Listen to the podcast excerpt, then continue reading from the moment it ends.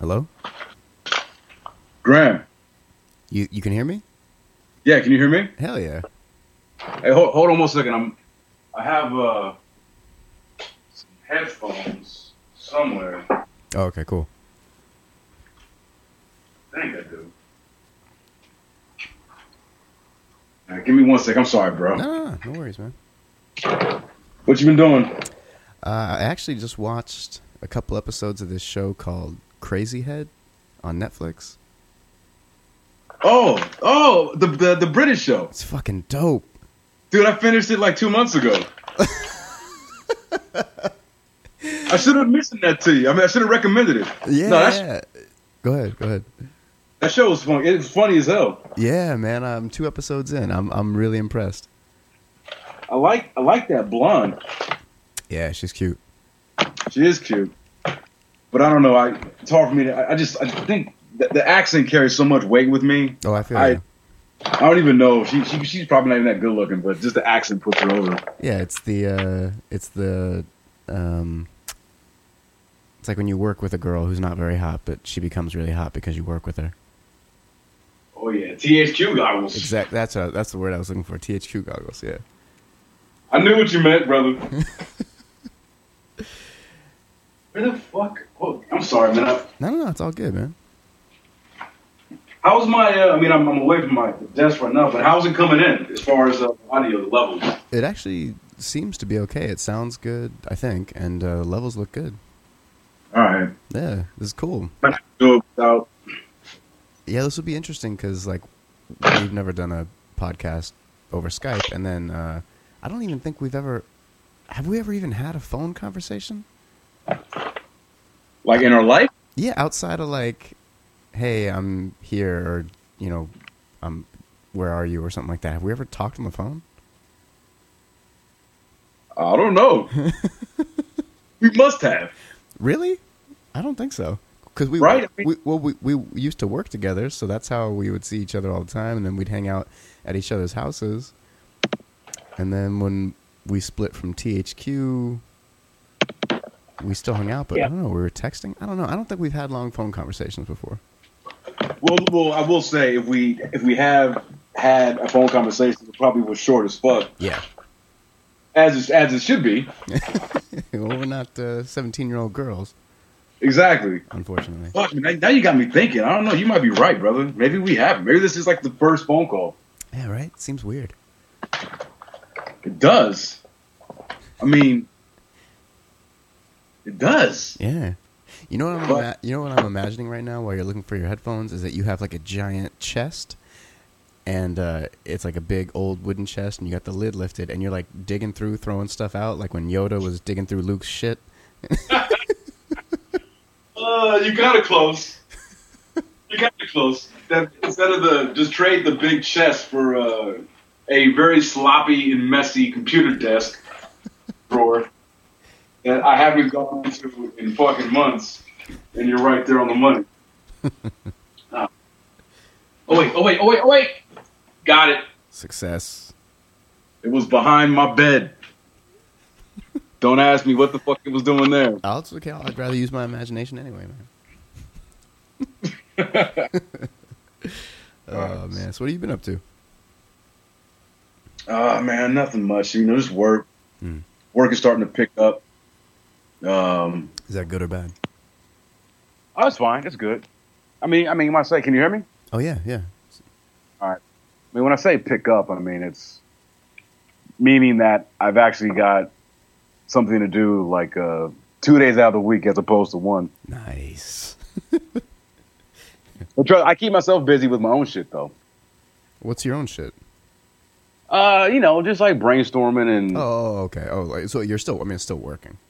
still working. Yeah, like I'm feeding the, the team ideas and concepts and shit like that. Yeah. Well, But yeah, cool. but I, but I'm also getting ready. I'm, I'm going to see Akane tomorrow for the weekend. So running around making sure I got everything taken care of before Mhm. that.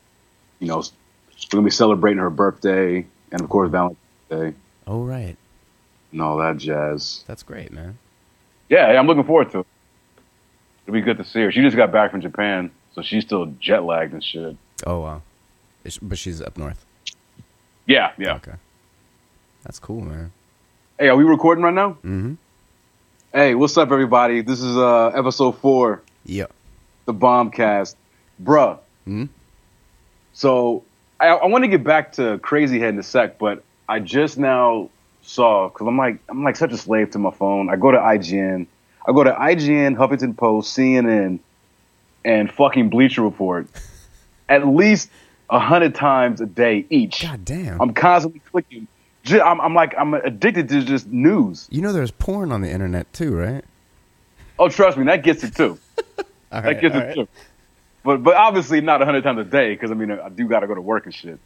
Yeah. Uh. But I was just on IGN. I got it pulled up right now. I don't know if you heard about this. Uh, Kevin Smith announced that he's doing another Jay and Silent Bob movie. Yeah, Jay and Silent Bob reboot. I saw it on uh, on Instagram. Of course, I, I, I figured you. I figured you would have. Yeah. You being the diehard Kevin Smith fan. You know, I, I love the guy. He's definitely got some problems with his filmmaking, but uh, yeah, I, I'm not like super pumped for it or anything. But you know, it's a thing. I'll go see it. Yeah. Yeah, I, I know. I pick it up, and I'm almost like I'm going to talk shit about it, but and I, and I will talk shit, about it, but I'll still go see it myself because okay, I was I was a huge Kevin Smith fan, and I like I'm still I still like the guy. Like Yeah, he hasn't done anything where I'm like, I just turned the corner. I just kind of outgrew his sensibilities. Mhm. Although I still have to see Red State. I haven't seen it yet, and I know you talked that up quite a bit. yeah, that's Yeah, a that's, a that's a- very that's different very- film. Um, uh, I- you know, I was the same way. Like a lot of the new stuff that he's done, I haven't been that big of a fan of, with the exception of Red State. There's like a there's like a an echo of an me echo of me in. in Where's that coming from? You sure it's you? Uh, it might be coming from you. from you. Can What you? should I? Um, Um, I don't know. It just started. just It wasn't. started. It wasn't. It wasn't going when wasn't you go- had the headphones out, right? Or out, unplug right? the headphones real quick. headphones real quick. Unclick. Yeah, Run see up. see if that changes anything.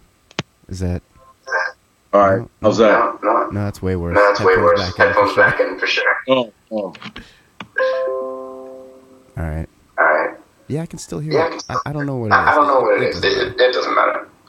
Well, hold on. Let me go to my speaker setup. There's something I can do on my end. Oh, okay. Oh, okay. Sorry, guys. Sorry, guys. Listening. Listening. Um, shit, I don't know the fucking pressing here. Wait, maybe.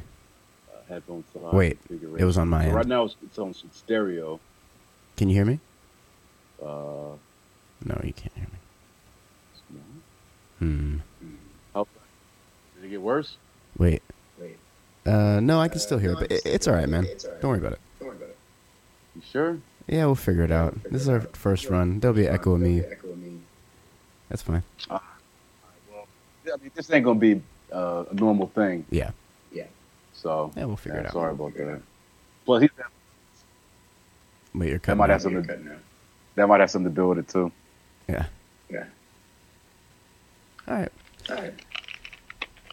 So yeah, so Kevin, I, I'm just, I, I love the first uh, Jay and Silent Bob. I mean, I like those characters Mhm. uh, in every in all the, on all his movies. I, I I just enjoy seeing him and what's the guy's name? Jason Mewes. Yeah. Yeah. Yeah. So I mean, I I like, it. but I haven't seen Jason Mewes. I mean, he was an old motherfucker. You know, when they were doing like clerks and shit. How old are these guys? Like, these guys are gonna be standing around having gray hair, I know. old as fuck. The only th- yeah, it's just with him. I'm just like, dude, like, how many times? I mean, we've had enough. Like, I don't. Nobody's clamoring for a new Jay and Silent Bob adventure. Silent Bob adventure. Yeah, that's the thing too. It's like it kind of it kind of reeks, uh, not reeks, but it it, it, it kind of Yeah. you know Yeah. him going back to these characters from like years you know years before. And in the same story in IGN, they said that he's been shopping around a Mallrats uh, TV show. Right. Right. So And that- apparently, he was going He was to going to uh, do a uh, Mallrats do a Mallrats uh, two uh, two film, and then and that wasn't wasn't like nobody wanted that, so then he was shopping the series. Series. Yeah. But apparently nobody wants that either. I love Mallrats. You love Mallrats, right? Hell yeah. Yeah. Of course you do. Yeah, it's great. Yeah, it's great. Leave it. you know, it doesn't. Yeah. It doesn't need that. It really doesn't. No. You know, just leave it alone. You know, that movie was it was good for its time, and I wrong, but it was like I I don't know, like I wouldn't see. I wouldn't want to see. Maybe if he did it again, but it was like not a, but maybe he just wants to do another because that's such an easy uh, concept for a film, right? I mean, that- it, it could be anybody. It's just a whole bunch of you know young people hanging out. But I don't even know. Do, do people still hang out at the mall? Is that even a thing that young people do? I don't know. I, I think so. Yeah, you know, because I, my friend and I, we would go to the mall like last year and just hang out and people watch. And there was a Yeah. gang of kids there still. Oh, Yeah. that's just my you know old ass. You couldn't pay me to go to a fucking mall. Dude, a mall is amazing. If you go to a mall, get yourself a fucking Auntie Anne's, Auntie Anne's pretzel, and like a cookie from Mrs. Fields, and then just sit on a bench and watch all the wacky people. It's amazing. So people watch while you accumulate diabetes. Yeah, Yeah, that, that's America. this is America. That is God America. damn it. yeah, yeah. You ain't lying about that. Ugh. And you're right. Hey, I love me some Auntie Anne's. Oh man. Uh, So I good. have one like maybe once every five years. Yeah. Uh, the same way that I, I, I love Cinnabon too. I have one of those every ten years. They're good, but that eh, man, just looking at it, I feel like I'm getting fat. The Cinnabon is rough. Like I, I can only have like a bite or two of a Cinnabon, but uh, Auntie Anne's, I'll eat the entire place out of those damn pretzels. They're so good.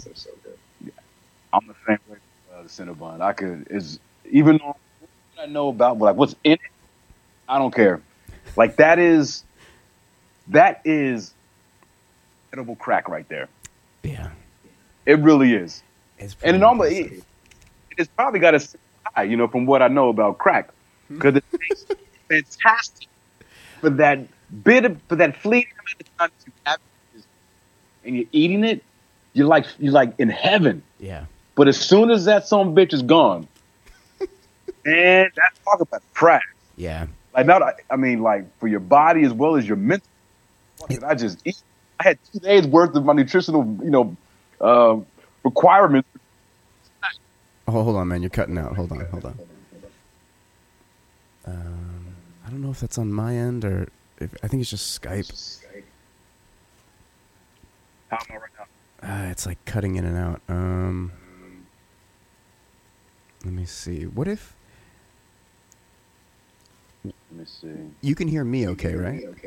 I can, yeah. Okay. So what if we? What if you just called me, like without Skype? Just call me over the phone. Because we're not doing Call you- video, so let's see if that works. Like on my phone, phone. Oh, you're on your computer. Yeah. Eh, fuck it. We'll just we'll just keep going. See how it works. Well, no, I don't, cause I don't, I don't have Skype on my, um, on my phone. You want me to? Uh, no, no, no. no. Um, shit. I don't know. We should have tested this first. We're doing a live test, bro. Yeah, this is exciting podcasting. Um, yeah. You know what? Fuck test. We we iterate. We iterate. We we do, and we correct as we go. That's right. This is in the moment. This is live. Um, yeah. You know what? Tr- try calling me and see and see what happens. Now, when you say call you, Oh no, wait. Because then you have Like to be on your on your cell phone. Is is that awkward for you to be on your phone? like you want me to call you like your phone number or your Skype number, My or is that I don't know. My phone number. Try calling my phone number. all right? Yeah. Yeah. Let's see.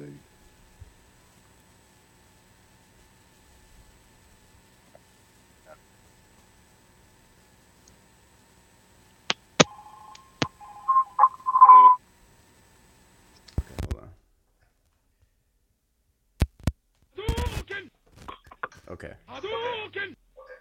Hello? Hang on a second.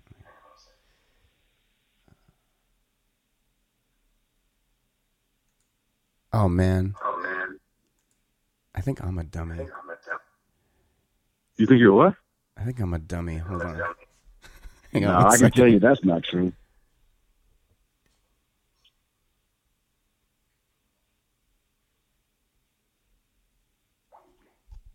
Okay. Can you hear me? Yeah, You can. I, yeah, I can hear you. Okay. I think we're okay then. All right, ho- hold on. I, I'm gonna I'm gonna plug in my headphones to my to my phone. Okay. Hopefully, that don't fuck anything up. Wait, wait, wait, wait. Hold on.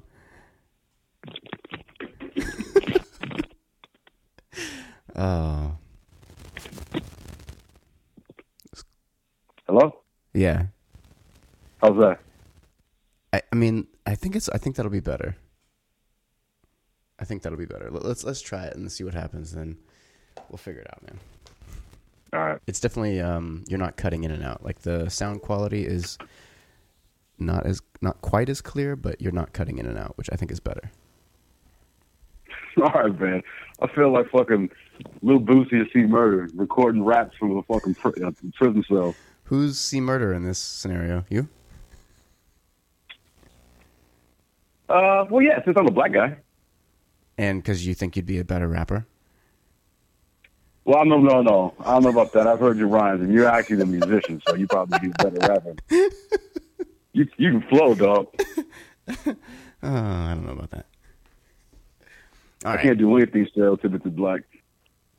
Um. Really? Yeah. Think about think about things. All right, so here, stereotype wise, Basketball. uh, that black people are good at basketball. Wait, you, you should say these things. It's less offensive if it comes from you.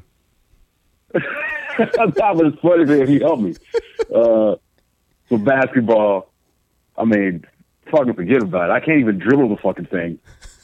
Uh, the one good thing, the one thing I can do with basketball, but again, anybody can do it. I, I can style a motherfucker. Like I can do that. Really? Um, oh yeah. Oh shit. Uh, what, what what else? What else? Uh, dance, dancing. Can't dance. I can't dance. God damn. I can't rap. What the fuck? Um, I got an average sized penis.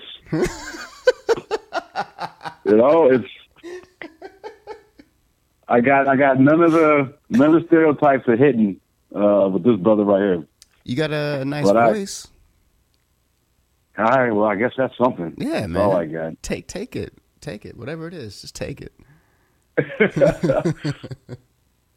Oh, oh, okay. Well, I do have bad credit, so there's that one thing in my Hey. favor. I know. my credit's my credit's not completely fucked, but it's definitely not uh, good. That's why brothers always want street cred.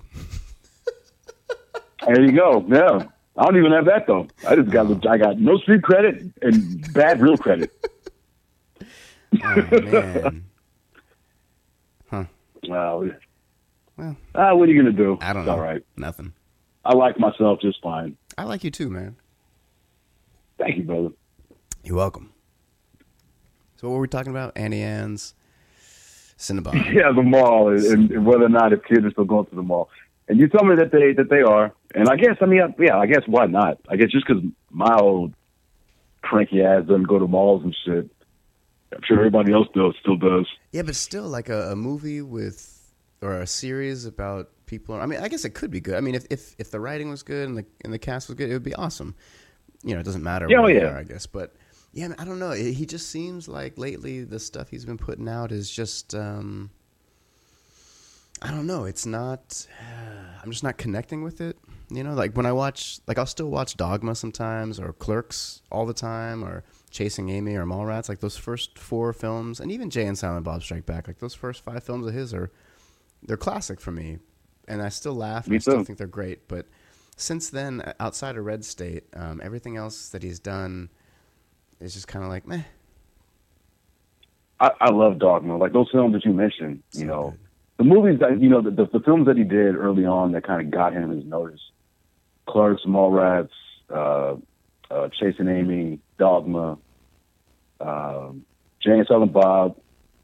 Uh, shit, he did the uh, Uh, even uh, what was it called? Zack and Miri make a porno. Oh yeah, actually, I like I like Zack and Miri. That's a good, uh, for me. I think that was probably. Now I, I was going to say it's probably his last good film, but I haven't seen Red State yet, and I think Red State came after It Zack did. and Miri. It did.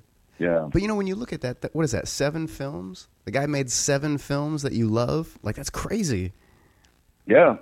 That's why I don't begrudge him. It's like, look, you Totally. know, the way I look at it, it's like, you know what? He's, as far as I'm concerned, look, I like Kevin Smith. He's created, you know, a lot of the films. The one that we just mentioned that I still fucking enjoy. And if I see any one of those movies we just mentioned uh, on TV, or if I see it on Netflix, and I even own the fucking DVDs, I'll watch it. Mm-hmm. You know, it's just good shit. Absolutely. You know, so it's like, hey, you know, he he's he's made it to a point now where he can basically just do what he wants. Well, not everything he wants, but Yeah. you know. Close. So you know, hey, that's I you know, honestly I give him I give him props for even trying to do stuff like that's what was it, the Walrus movie? Uh, what was that called? Tusk.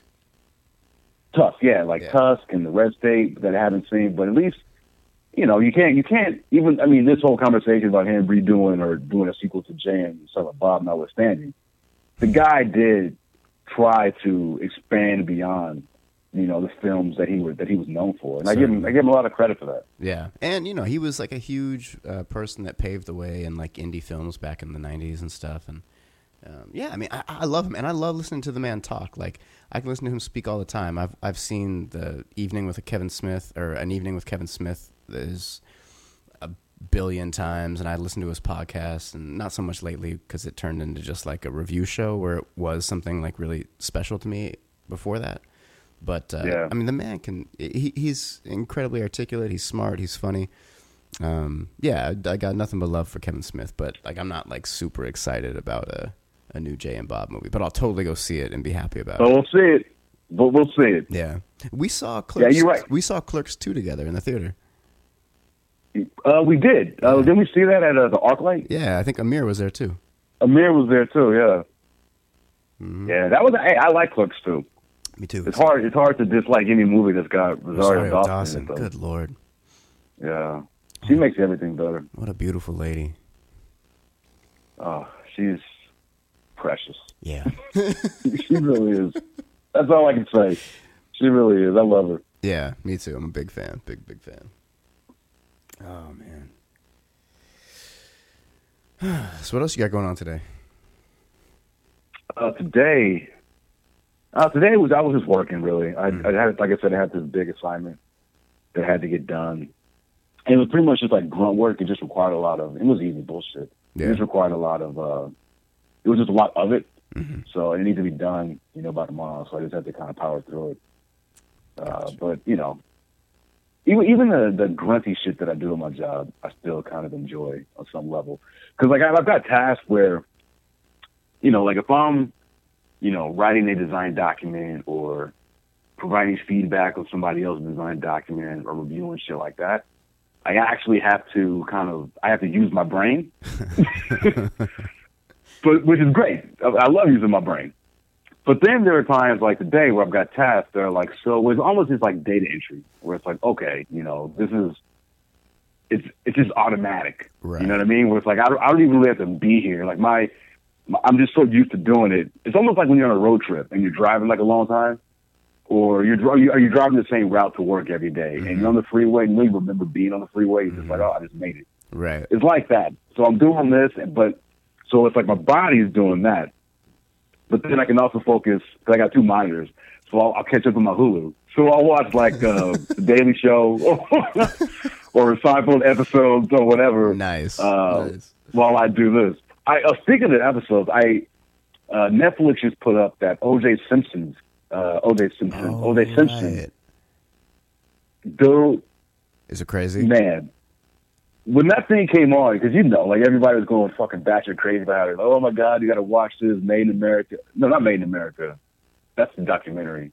But whatever, whatever the fuck. Everybody was just going like busting nuts about how good it was, and I'm like, I don't give a fuck about Yeah. watching some docudrama about the O.J. Simpson trial. Like that, that was me. You know, when all these people were saying this shit. Yeah, a guy killed Even two though- people like a million years ago. I'm over it. Yeah, you know, I'm like, I don't. Who cares about this? Yeah. Grahm, that is some amazing shit right there. Is it really? It is, and I, I highly recommend it. All right. I highly recommend Okay, it. It is. Is. It was incredible. I will. I'm gonna finish Crazy Head, and then I will watch that, and then you have to watch Santa Clarita Diet. Oh, I've seen that too. Oh, what the fuck! It's so good. I was Dude, dying, saw- man. I, I, I watched. I watched this. This. This made me sound like a fucking uh, pathetic. I watched that in one day. Dude, I watched it in. I, I- it would have been one day, but I started like at 10 o'clock at night, and then I went till 1 a.m. and then the next day I finished it. So I'm right there with you. I uh I, I, I couldn't sleep because it came out on a Friday. It was last Friday, Mhm.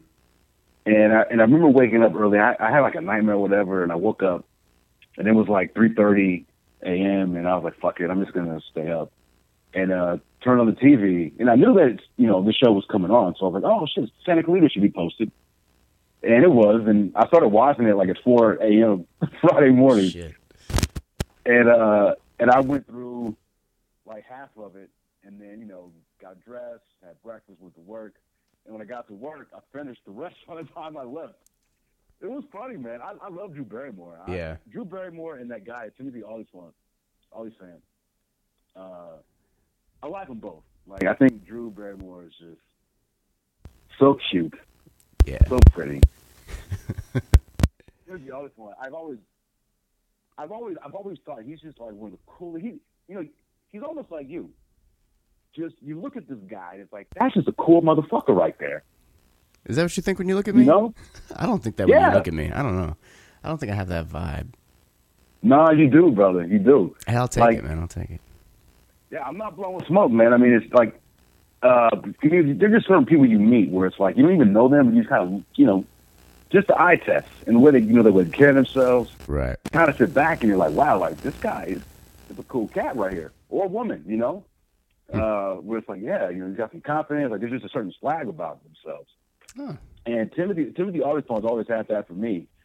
Uh, but it was funny seeing him in this role because he's usually like the too cool for school dude, Right. but he was actually kind of like a He was dorky as Uh, hell. yeah, the nerd, you yeah. know. yeah, he was super dorky. he was super dorky, man. And I really couldn't buy it, but I'm like, all right, I'll play along. I'll play along. But by the end of it, I was all right, he did it. He did it. Yeah, it's always one of those things. Like it's hard for a guy to seem dorky, even if he. I mean, he's acting well and he's doing all that. But when a guy has like a really, really nice body and he's like in shape, it's hard to believe that he's that dorky. Exactly. Yeah, it's like he, he looks too strong. He looks too strong. He does. you know, I was like, man, I, I don't buy this shit, man. It's like, what what is this? But like I said, I stayed with it, and it, it was a fun show. Uh, I thought it was uh, it was well written. It was it was real breezy, even though it was kind of you know for the subject matter pretty gruesome. Yeah, it But was they kept super everything- brutal. It was. I was surprised. I was like, damn. Like, I for me, I mean, they talk about dark comedies all the time. Like this was. It, it, it it's it's in that vein, but like not full dark comedy. I would say it's like an evening, you know, comedy. You know, Yeah, yeah, absolutely. Yeah, I was surprised. almost. I Go ahead. to me, the tone of it was similar to uh the Crazy Head. Yes, yes. Although it's it's like Cra- Cra- it- Crazy Head was a little more serious, though. Yeah. So when you start watching Crazy Head, just right now, like um, where the episodes are like forty five minutes, so an hour and a half ago, I watched the first two episodes, like right before you called. oh, you just got on it. All oh right. yeah, yeah, like right now, because I had seen it when it came out, and I had put it on my list to watch, and then I just forgot, and then it popped back up, and I was like, oh yeah, I got probably another hour or two before Bryan's ready, so I called. I mean, I started watching it. It was great. I'm really excited to see the Yeah. rest. It reminded me of uh it reminded me of Buffy the Vampire Slayer a Yeah. little bit, Yeah, absolutely. which is which is a great compliment. Mhm. You know, hmm yeah, it was good. I like that. And plus, you know, anything I don't know. I I think with me, like, if whatever you put in front of me, if if if, if it's British, I automatically give it a couple more points than it probably should. That's some I- some weird race reverse racism or something. See, that's, I don't- I don't- actual I don't know what it is. racism. it's it's just it's just the um it's the accents, man, and especially especially dog, especially black people with the British accents. That's Yeah. like amazing to me. I love that shit. And, Yeah, I- and I probably sound like a complete fool, but that shit pops me, and Oh, I fuck, love it. fuck that. I get it too. And and that the black guy, the brother, is fucking gorgeous. Good lord. As soon as oh, the, came oh, on- the uh, the the brother, like the actual brother. yeah, yeah, yeah. yeah, like as soon as he came on screen, I was like, wow, that's a handsome man. And then like he took his shirt off and he's laying in bed, and I was like, holy shit, this guy's very attractive. I know. I watched that, and I was like, man, I gotta go to the gym. Yeah, he's one of those guys that like, okay, he's he's beautiful man. His face is beautiful. He's got a great body. Okay, I can kind of hang with that. But then he's got the accent too. It's like if he's in a room with any other guy, no other guy stands a chance. I know, I know. It's They, ridiculous. he reminded. It was almost like uh, you, you know, the actor Taye Diggs. Yeah, it was just like Taye Diggs, It was it's Taye Diggs, but with a British accent, and like you said, like a lighter skin. Tay panties Diggs. drop. You ain't got no chance. No, any other guy in the room ain't got no shot. Yeah, it's Like- like it's like you could be Brad Pitt if Idris Elba walks in the room, you, you ain't getting shit. Yeah. yeah. Yeah, whatever. And he got and he got uh you know the white girl. Uh, I was like I was like man you you motherfucker man like good is on you brother. As a black man after your own heart. Yeah, it's like yeah you get it dog. I was very happy for him. Yeah, man, it's a good show. I'm really, I'm really impressed. I love it. So, uh, yeah, it's only six episodes, so I'm, I'm almost halfway in. You know uh, I love uh those British shows. Their seasons are always short like that. It's they so do the same much thing in. Japan. Yeah, More so much better. So You know they kind of they just get to the point. They're starting to kind of get that idea here, like with these Netflix series that are ten episodes per season. Yeah. it's so much better. Like, there's so much less filler than normal.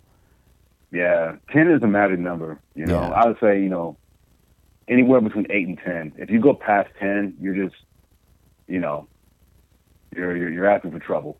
yeah, and it seems like like a lot of these BBC shows, like they don't even necessarily have like oh it has to be six or whatever. It's just like okay, well how long is the story? All right, well then make that because some of them are like three or five or seven. Like they're all over the place with their counts because it's just like well the story is this long right, and it's good. It's how it should and, be. and it, that's how it should be because it makes the most sense. Yep. It's like, well, here's here's the story that we're telling, and then the, the the network should be, well, all right, well, how many episodes do you need to tell it? And they say, all right, well, go ahead, Exactly. go make your show. Exactly. You know? it's so weird. Like no, you got to have twenty four or whatever. All right, so we're gonna have a bunch of shit episodes then. Yeah, I think, but I think that model, like you know, to your to your point, it's uh, especially like the networks. Like I think they're even starting to back away from that now. Yeah. Uh, well, we'll see. At least for like maybe the more um like uh, I, I, you know sitcoms are still kind of doing it. Yeah. Uh, but I always I, I've I've always felt that the reason they wanted so many episodes they wanted to, to get put in syndication, and you have to have a certain amount of Yeah, it's episodes. Uh, what is it? Is it hundred? I think so. I think it's hundred. Something like that, yeah. So for the sitcoms, because that's that's a way for the studios to keep making money after Right. the show's off the air. Right. Uh, so so I, I get that. Plus, you know, like it's a sitcom, whatever. But if you're telling like a uh, you know an episodic story that definitely has a beginning, middle, and end, hmm you know, like I think you know that. Did you ever watch Lost? Fuck, I love Lost. All right, so you watched it. I never watched Lost, but Yeah. I remember hearing all the uh, the people that were upset about the finale and how it just didn't tie everything up and and that at the end of it it was like all these seasons and it's like well what the fuck really happened Mm. you know I think that was a show that probably would have benefited from I I, I mean I mean look, you tell me if I'm wrong but it seemed like they added seasons that probably they didn't need to Okay. just to lengthen it So because of how how popular it was maybe there's there's probably some of that. As far as I know, the way I heard it is that like J.J. Abrams and those guys had a basic idea. Okay, ship crashes on an island, and uh, there's some weird shit that happens. But most of the stuff they just wrote as they went. So apparently, like at the end of season one, J.J. Abrams was telling the other writers, like, okay, guys, just at the end, like, put a hatch in the ground, and then I'll I'll start the next season. So they were just like making it up as they went, almost like um, like a soap opera does. And so, Oh, really? Yeah. So it got really crazy, which I loved. I was like, "Fuck yeah, who cares? Like, just do." And it and that show gets out of control. And like in the later seasons, it, there's like time travel and then like time travel within the time travel and people coming and going from the island. It gets really crazy and fun. It's just ridiculous. Um, but the ending was actually great. It was really, really good and, and, and really cool and involved, but it didn't explain every single thing that happened on the island. Um, but that was their point. They're like, yeah, some things you just don't get to know. That's the way it goes. And I was like, I'm cool with that. I, as soon as I mentioned the ending and how you know most people uh, hated it, I had a feeling you were going to be on the other side say, "No, actually, it was pretty good." You know, it, it was. People are just little bitches. they want everything spoon all the Everybody answers. wants to them. complain. Yeah, like okay, well, it, it did explain a lot of things. Like, so you didn't get to learn like, you know, what the fucking why there was a polar bear or something like that. So who cares? Like, you learned a bunch of other stuff. And god damn it, if you don't like it, just it's not the end of the world. It's just a show. like, why are you getting on the internet Yeah. and complaining? Using that That time is to so like true. go to the gym or stop being a dick to your wife or something. Figure it out. Yeah, that's very true. You know what happens if I see something that I I was excited for, or even if I wasn't excited for, and I find out that it was just dog shit. What's that? You know what I do? Hmm. I say, "Wow, well that fucking sucks," and then I go about my day. Yes, because that is what a rational person would do. And then I go about my day because if it was that bad, like I'll take a moment to kind of give an introspect. Yeah. Like, wow, Suicide Squad sucked. Yeah, like, I mean, Oh, like, well, like talking about it, talking about it amongst your friends, and like ripping it apart or whatever. I get, but to like attack the people who made it, like fuck you, fuck you, I hate you. Look what you did. It's like whoa, whoa, what is, what is your, what are you, what is your life like? What is, that that that is so important that you have to like call out somebody who made a thing. They just wanted to make a thing. Yeah, I mean, look, I mean, me and I mean, we're, we're doing it right now. Like we're talking about, we're you know talking about. But we're making a thing right now.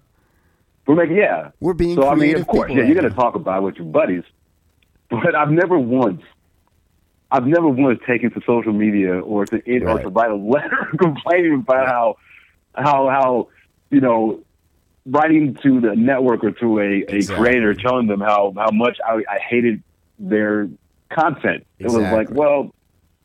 I'm I, I just liked it, but I'm not, I'm not I don't have, I don't care for it that much. So I'm gonna Exactly. write a letter. like you and I will talk about it, but we're not. I'm not looking. We're not looking on the internet trying to find like, okay, what's J.J. Abrams' email address so I can email him about the ending of Lost? Because fuck him. like you know that's, Exactly. that's crazy. Even if I wanted to do that shit, Yeah. knowing me, I, I give up within the first like five minutes. Like what the what? If, how, this this this is this, this is actually difficult. Fuck Yeah. this shit. Yeah. Yeah. It's I gotta so I gotta weird. check IGN. It's yeah, it's so weird, man. People are so. But I loved Lost. I actually saw the entire show twice. That's how much I loved. All right, well, tell me how it ended. Um, Why why were they on the island? Oh man, it's been so long, and I'm like four glasses of sake in right now. Um, so, so basically, they crash on the island. This plane crashed on the island, and every person on board was somehow connected to the other.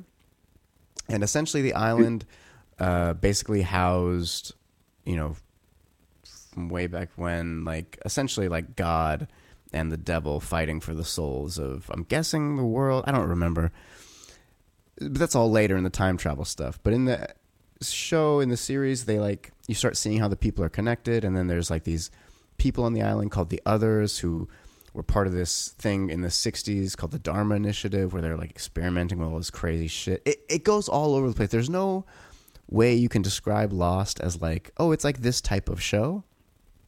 Um, Yeah, well, it, doesn't it- sound it's like it. all over the place. Like there's a smoke monster and like a pirate ship in the middle of a tropical island. Like it's all over the fucking place.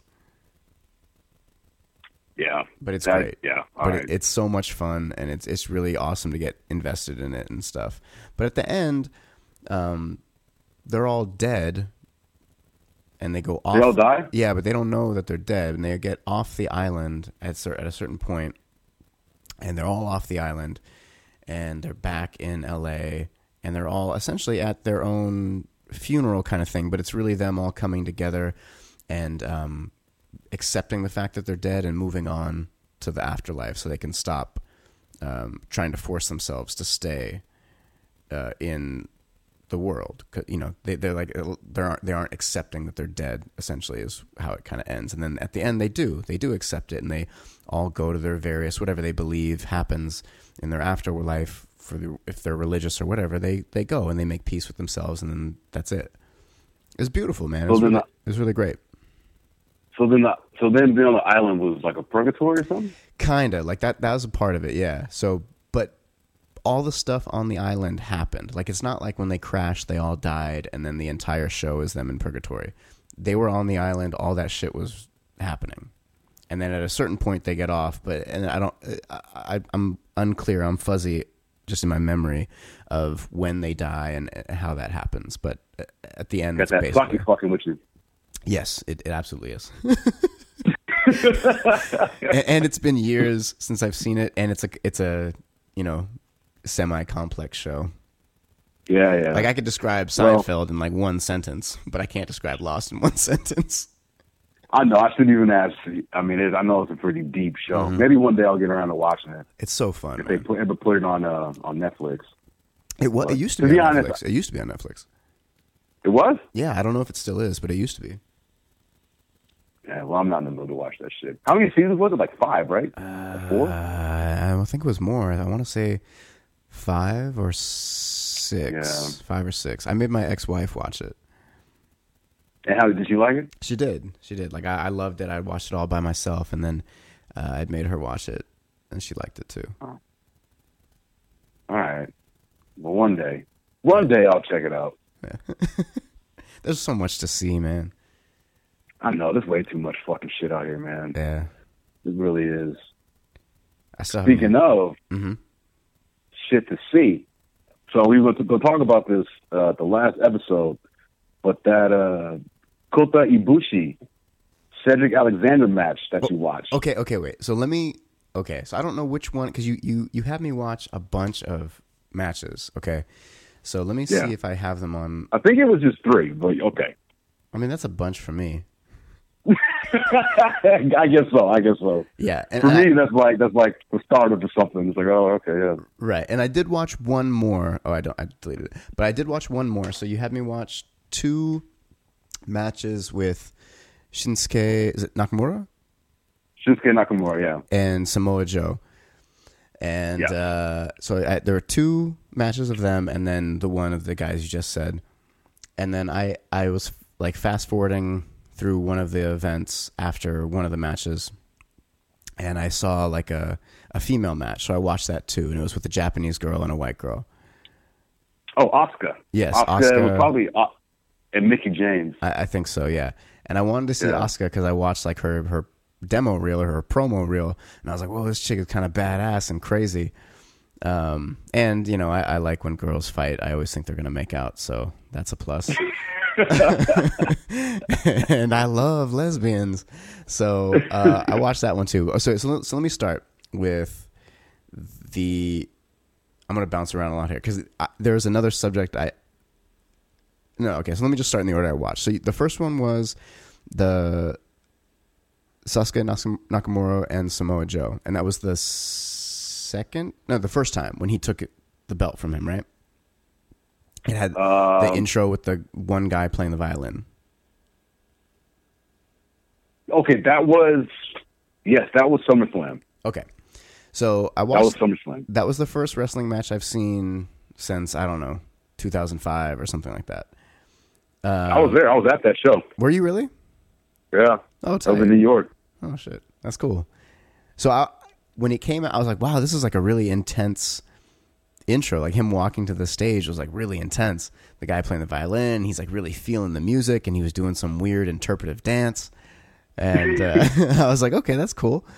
And then Samoa Joe comes out, um, and then they start. So what I felt right away was like like this match seems really sloppy to me. Like that's what I felt. Like I don't know, these guys aren't like doing much.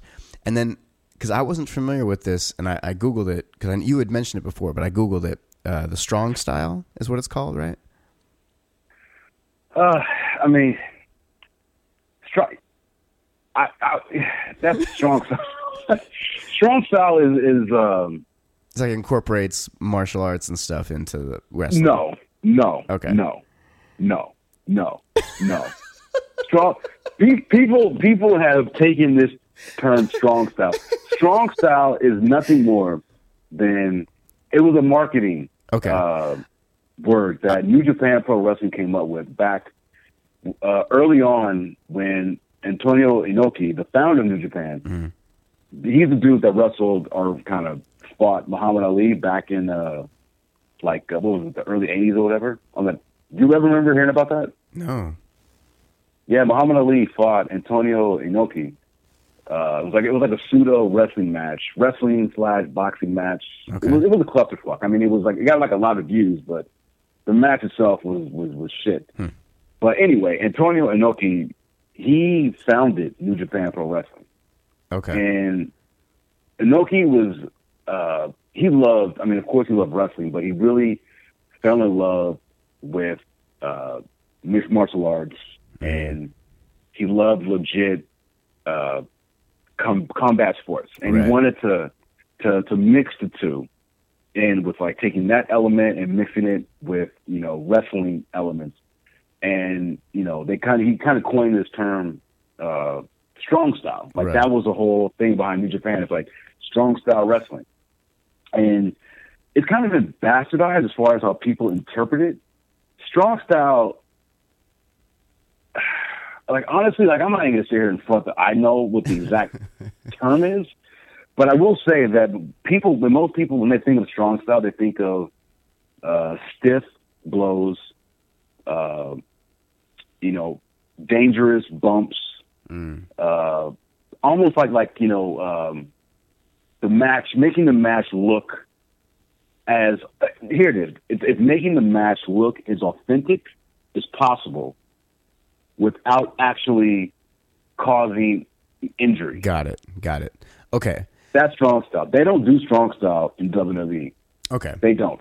Okay, so that was actually my problem when I was watching this match. Is that I'm watching, and what was what first struck me is like, whoa, whoa, that's weird. Is that the commentators were saying things like, um, rear naked choke, arm bar.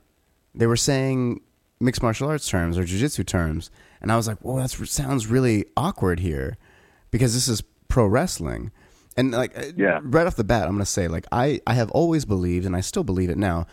Professional wrestlers are some of the most elite athletes in the world. They are. Not only are they doing that shit whenever you're seeing it on TV, they do it every night in another city and it's insane. Those guys are amazing and the girls, some of the best athletes in the world. But they're not fighters. They're not fighting. It's a performance art. They're risking their bodies. They are jumping off of giant cages, through tables. They're hitting each other with chairs. They're kicking the shit out of each other. But it, there's no stakes be, as far as like them in a fight. The stakes are in them doing these crazy moves on each other. But it, it's uh, you know they're friends before they walk out. So Well, uh, Well, more I or think- less, I mean, when- they're coworkers. Right. I mean, that's in reality. Right. But I mean, I, and look, I, I hear what you're saying, and I'll, I'll let you continue. But I will just say this. I mean, yeah, you're right in what. Yeah, I mean, that's exactly like Samoa Joe and Shinsuke Nakamura. Like I was in the same hotel bar with them. Right. Uh, not not not the bag or nothing, but I was in the same hotel bar with them at last WrestleMania at their hotel, and you know everybody's having a good time. chilling. Right. Like exactly. They're not actually like at each other's throats. Right, but the thing is, is that you know you have to look at it. It's a TV show. For sure. It- It's it's it's entertainment. It is absolutely a, a soap opera and a drama and a, a comedy and all these things plus an action show. I- I- it's it's a whole lot. But what it isn't, what it's not is a fight.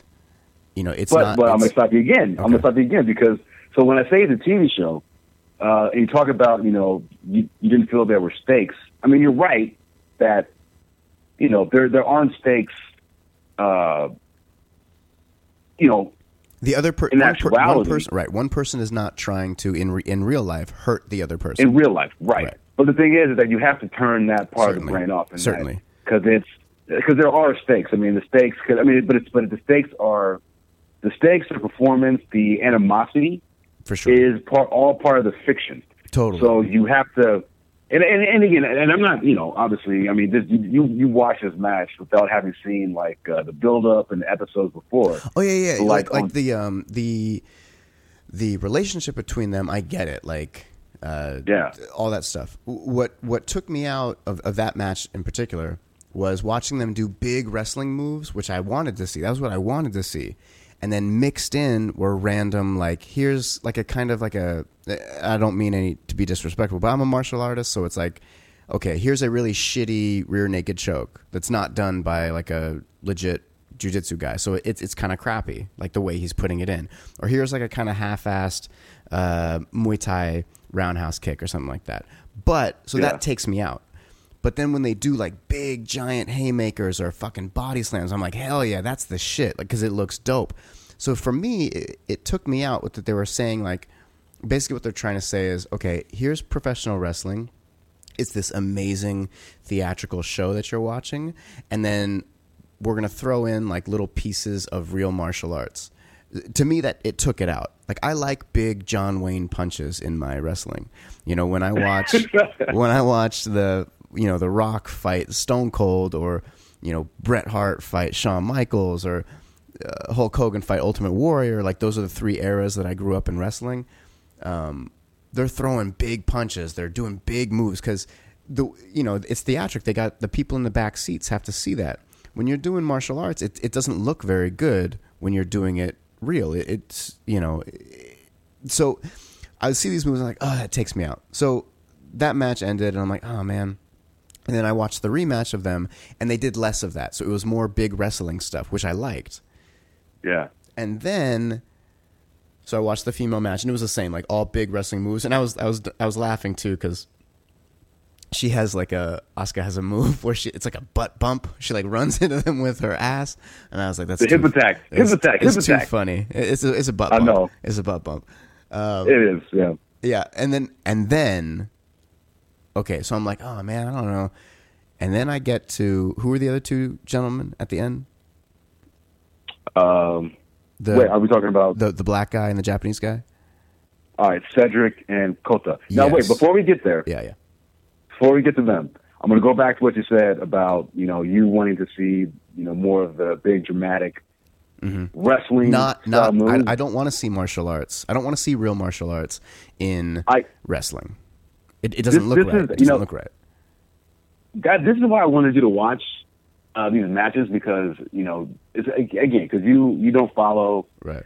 wrestling like you said. Yeah, this is like the first wrestling you've seen in fucking a long time. Mm-hmm. So I love hearing other people's take, you know, on this. And and, I- and to be quite honest, like I think what you just said is something that's like wow, like I never even that never entered my mind. Right. You know that disconnect between seeing you know legit holds being used within a match that also has some of the more uh, uh, ubiquitous wrestling maneuvers and stuff, and you finding fault with that, and having that pull you out. Yeah. And I and I totally I totally understand from your side because you are a martial artist. right. You know, um, I'm not obviously. I'm just an, an an average black guy or an average dick, but you know you you are a martial artist, so it's so it's, it's very interesting and it's like it's like oh wow yeah you know I never would have for me I look at that match and I'm I don't I can't see the faults Of course. in the holes the you know legit like submission holes that they're applying because I don't know how to apply them myself.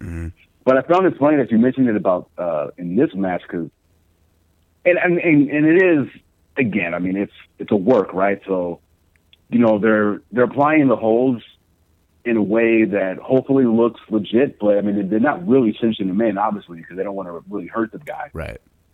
But uh, Nakamura, he actually has a background in MMA, and he's he has some professional fights under his belt. Like he did that before he got into uh, into wrestling. That's one of the reasons why that he got into wrestling. Because again, going back to Inoki and his love for MMA, like he's the guy that recruited Nakamura, like way back in like the late '90s, early 2000s. Uh, when Nakamura was young, he saw him, and Nakamura, I think only I think he only fought like three or four times, and I don't even I don't even know if he had like a winning record in that time. Right. Uh, so he just really had a cup of coffee in MMA.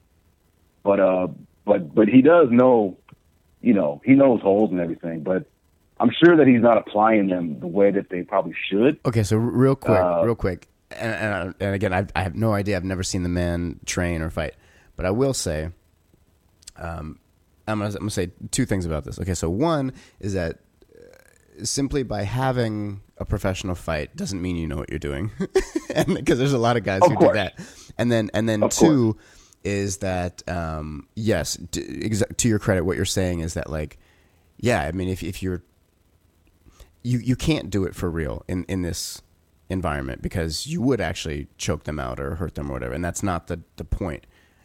Uh, So yeah, you're you're absolutely right. But that was the exact thing that pulled me out.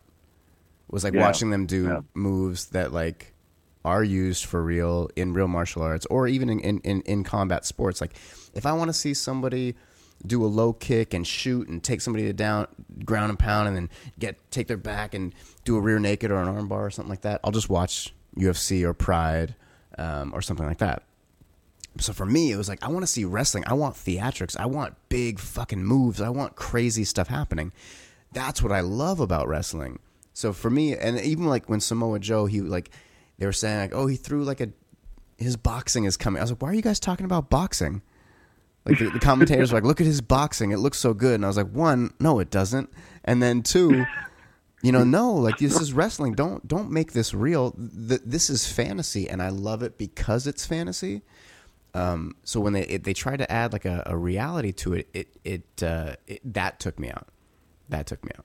Right, I, I, I, I get, I get that, but I mean that's they're tr- they're trying to make it feel. They're, they're trying to present it as reality because again, Right. It's all part of the fiction. But I, I look, I But you you know MMA I- exists. you can watch UFC and see people really do. oh that. yeah, oh yeah. I mean, and, and I've seen. I've seen a lot of MMA. Yeah. But, you know, and again, like I, I, I, I am not, you know, uh, I'm not saying I'm not disagreeing at all. I mean, but that's why that's why I love that you watch these matches because like you're actually I've never heard that viewpoint before. Uh, like I've heard people criticize matches for everything under the sun, uh, but this is like the first. But it, but this is why that I'm glad that you you know I wanted you to watch. So you can have you know give your take on it because it was like oh yeah I didn't even think about that. You know, because I hey if I was as uh, well versed in you know legit like martial arts and stuff like that, and I saw that, I'd probably I'd probably say the same thing. Although if I love wrestling, I'd I'd be like, oh yeah, well that's actually wrong, but Right. I get why they're doing it that way because they've got to give a way for the guy to get out and to reverse. Right. So, know, so, and- so like when I would watch wrestling before, because I was I've been doing martial arts for 17 years now. So there was a, a you know in those first handful of years I was still watching wrestling. So I could look at this and that, be like okay, well that's not really how you would do it. But like they're throwing big punches, they're stomping their feet to make a noise. Like it's very clear that this is theatrical, and they're doing like Right. you know the. Uh, you know, the figure four leg lock and stuff. It's like anything that they're doing, or what's the one where you turn somebody over and you got both their legs? It's like the The Boston Crab. Thank you. I was going to say the crab, the Boston crab. Yes, the Boston crab. So when you're doing all this stuff, it's like okay, like I, I know they could get out, but they don't, and that's that's what I like about it. Or like when somebody throws somebody against the ropes and they just wait for the other guy to walk across the ring and then run back and run into him. It's like okay, I, I know they're Yeah. help. they- You know, that's so for me when it's all like that, they're. It's all buying into the. There are rules. That's that's what I mean. There are rules that are established in professional wrestling here's this fantasy world and here's how we operate.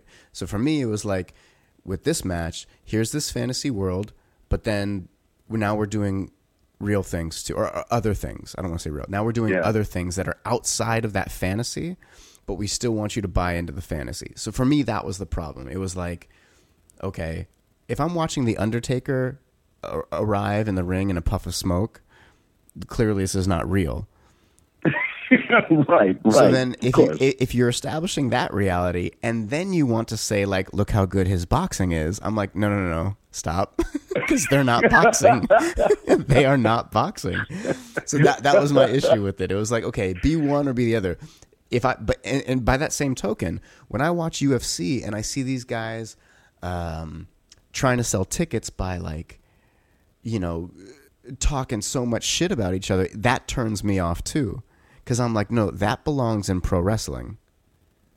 You Oh well, come on, but that's always been in like in boxing and, and all that. You, you got to totally, it turns gotta- me off in all of it. I don't mind if they're like, yeah, fuck that guy, I'm gonna whoop his ass, or like whatever. But now Yeah. it's to a point where that's how they sell tickets. It's massive. You got guys like Conor McGregor, who, who is an amazing fighter. I'm not saying anything against him. He's incredible, and he can back it up.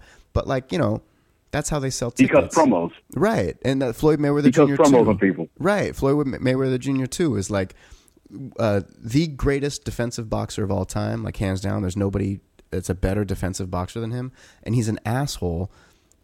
I- If that's the persona he's playing, whatever. But it's like that stuff turns me on. Like I'm a martial artist. I want to see. I, I'm okay with watching two people compete and test their skill against one another. I don't need any drama. But if Yeah. I'm watching professional wrestling, that's what I want. I want the drama, and I don't want them to pretend that they're boxing or they're, they're doing jujitsu. like you know, for for me, I need those things separate because one is real and one is is a is a show. But I'm not saying that the professional wrestlers aren't amazing athletes and taking risks and they they get hurt. And those guys are fucking crazy. They're animals. Like truly, they're amazing. But that, it, it did it did uh, take me out. All right, hey, brother. Very well said. Very well said. Thank. And uh, and like I said, uh, that's an original point of view that I, you know, would expect from you, and you gave it. And I read a lot about wrestling every day because, in addition to all those web my websites that I go to regularly, I also go to a whole bunch of wrestling websites, and people have their opinions and they all that kind of shit. This is the first time that I'm hearing this. Oh, wow. And, yeah, well, because the thing is, like, you know, wrestling fans, we live in a bubble, you know? It's like, right. and most and most wrestling fans and wrestling journalists or pundits, you know, um, I mean, they don't they don't know what the fuck a, legit hold is or what you know any of these MMA or martial arts moves are. Like they see them in a wrestling ring and they think that oh they that they know exactly what it is, but they don't. As far as they're concerned, just like me, just like me, it's just another move and another wrestling match. Uh, but when you talk to someone like yourself who actually has knowledge and experience with these holes and can recognize them and can, and it's like, well, what the fuck are you doing, man? It's like, where's was- the body slam? Why are you going for a, a you know, a cross arm bar like a, a rear Right. naked choke? You're not even doing it right. You're not even And- doing it And right. there was something else. I meant to write it down. I thought I was like, I'm so stupid. I'm a dumb guy. I was like, oh, I'll totally remember it. I, but I don't remember. But there was some move that was a, a traditional martial arts move. I think it might have been a, ju- a jujitsu move or something. I don't remember exactly what it was. But they called it another name, and I was like, that's fascinating to me. How like. I don't fuck. I don't remember what it was, but it was like a very. Oh, I wish you knew. yeah, I'll, maybe I'll watch it again and I'll let you know. But it was so fascinating to me that they would change the name of it to make it um, palatable for wrestling fans. I thought that was so interesting. Did they? Did it have like a like an obvious name change move, like uh like the fucking rock bottom, or was it No, no, no. It- wrong it- thing? Yeah, it wasn't a signature move. It was just like a casual name for a move that was common. And I thought that was Oh, so okay. interesting. I was like, wow, that's so weird that they would change that name. Um, but then use a term like, because it's so common, like rear naked choke and things like that. It, was- it was very interesting to me. I was like, oh, that's, that's fascinating that they, they understand that they have to change certain things to um, cater to the wrestling fans so it's not too uh, martial arts. It's not too clinical. No, no. It's interesting. I, I don't think I don't think that's what that No? was in that instance. I think again, going back to what I was saying about myself and like people that are that just follow wrestling, Mm-hmm. even it, it extends to the announcers too. Right. These motherfuckers that are, they don't know, you know. A lot of times, like that's what you think. You know, when you hear them ca- talking about their boxing skills or whatever, it's. I mean, one announcers in WWE are constantly being produced. Like they're produced as they're uh, as they're live. Like as they're talking, they've Ooh. got an earpiece and someone in the back is telling them what to call, what to Is what that to right? say. Oh yeah, So they're not Oh, not yeah. they're not improvising? no. I mean they are. They're, they're improvise. I mean, they're improvising, but at the same time, They're being they're directed. constantly being spoken to. Wow.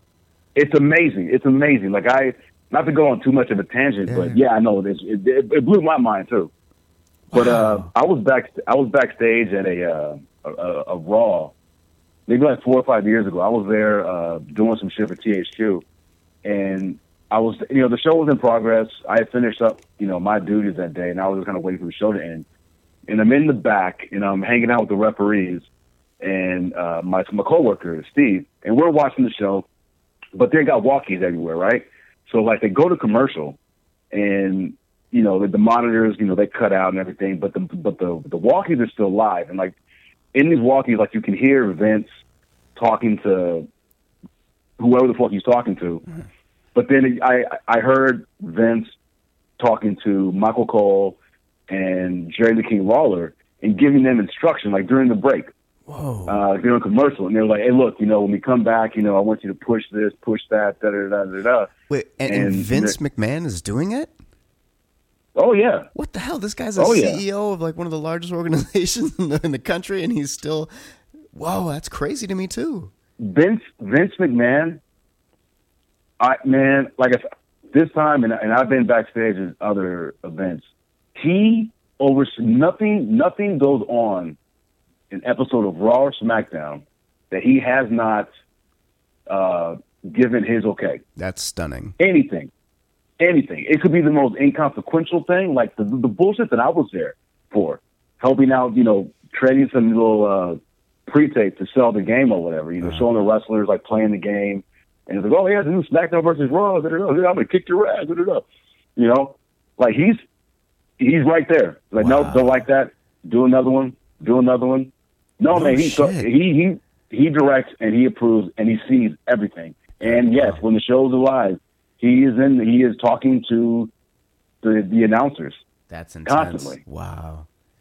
Yeah, Mick Foley uh, for a time was a SmackDown uh, commentator, and he couldn't take it. He quit. He quit like I think like four or five months into it. He was like, I can't, I can't, I can't stand being berated by Vince. yeah. Fuck that. Yeah.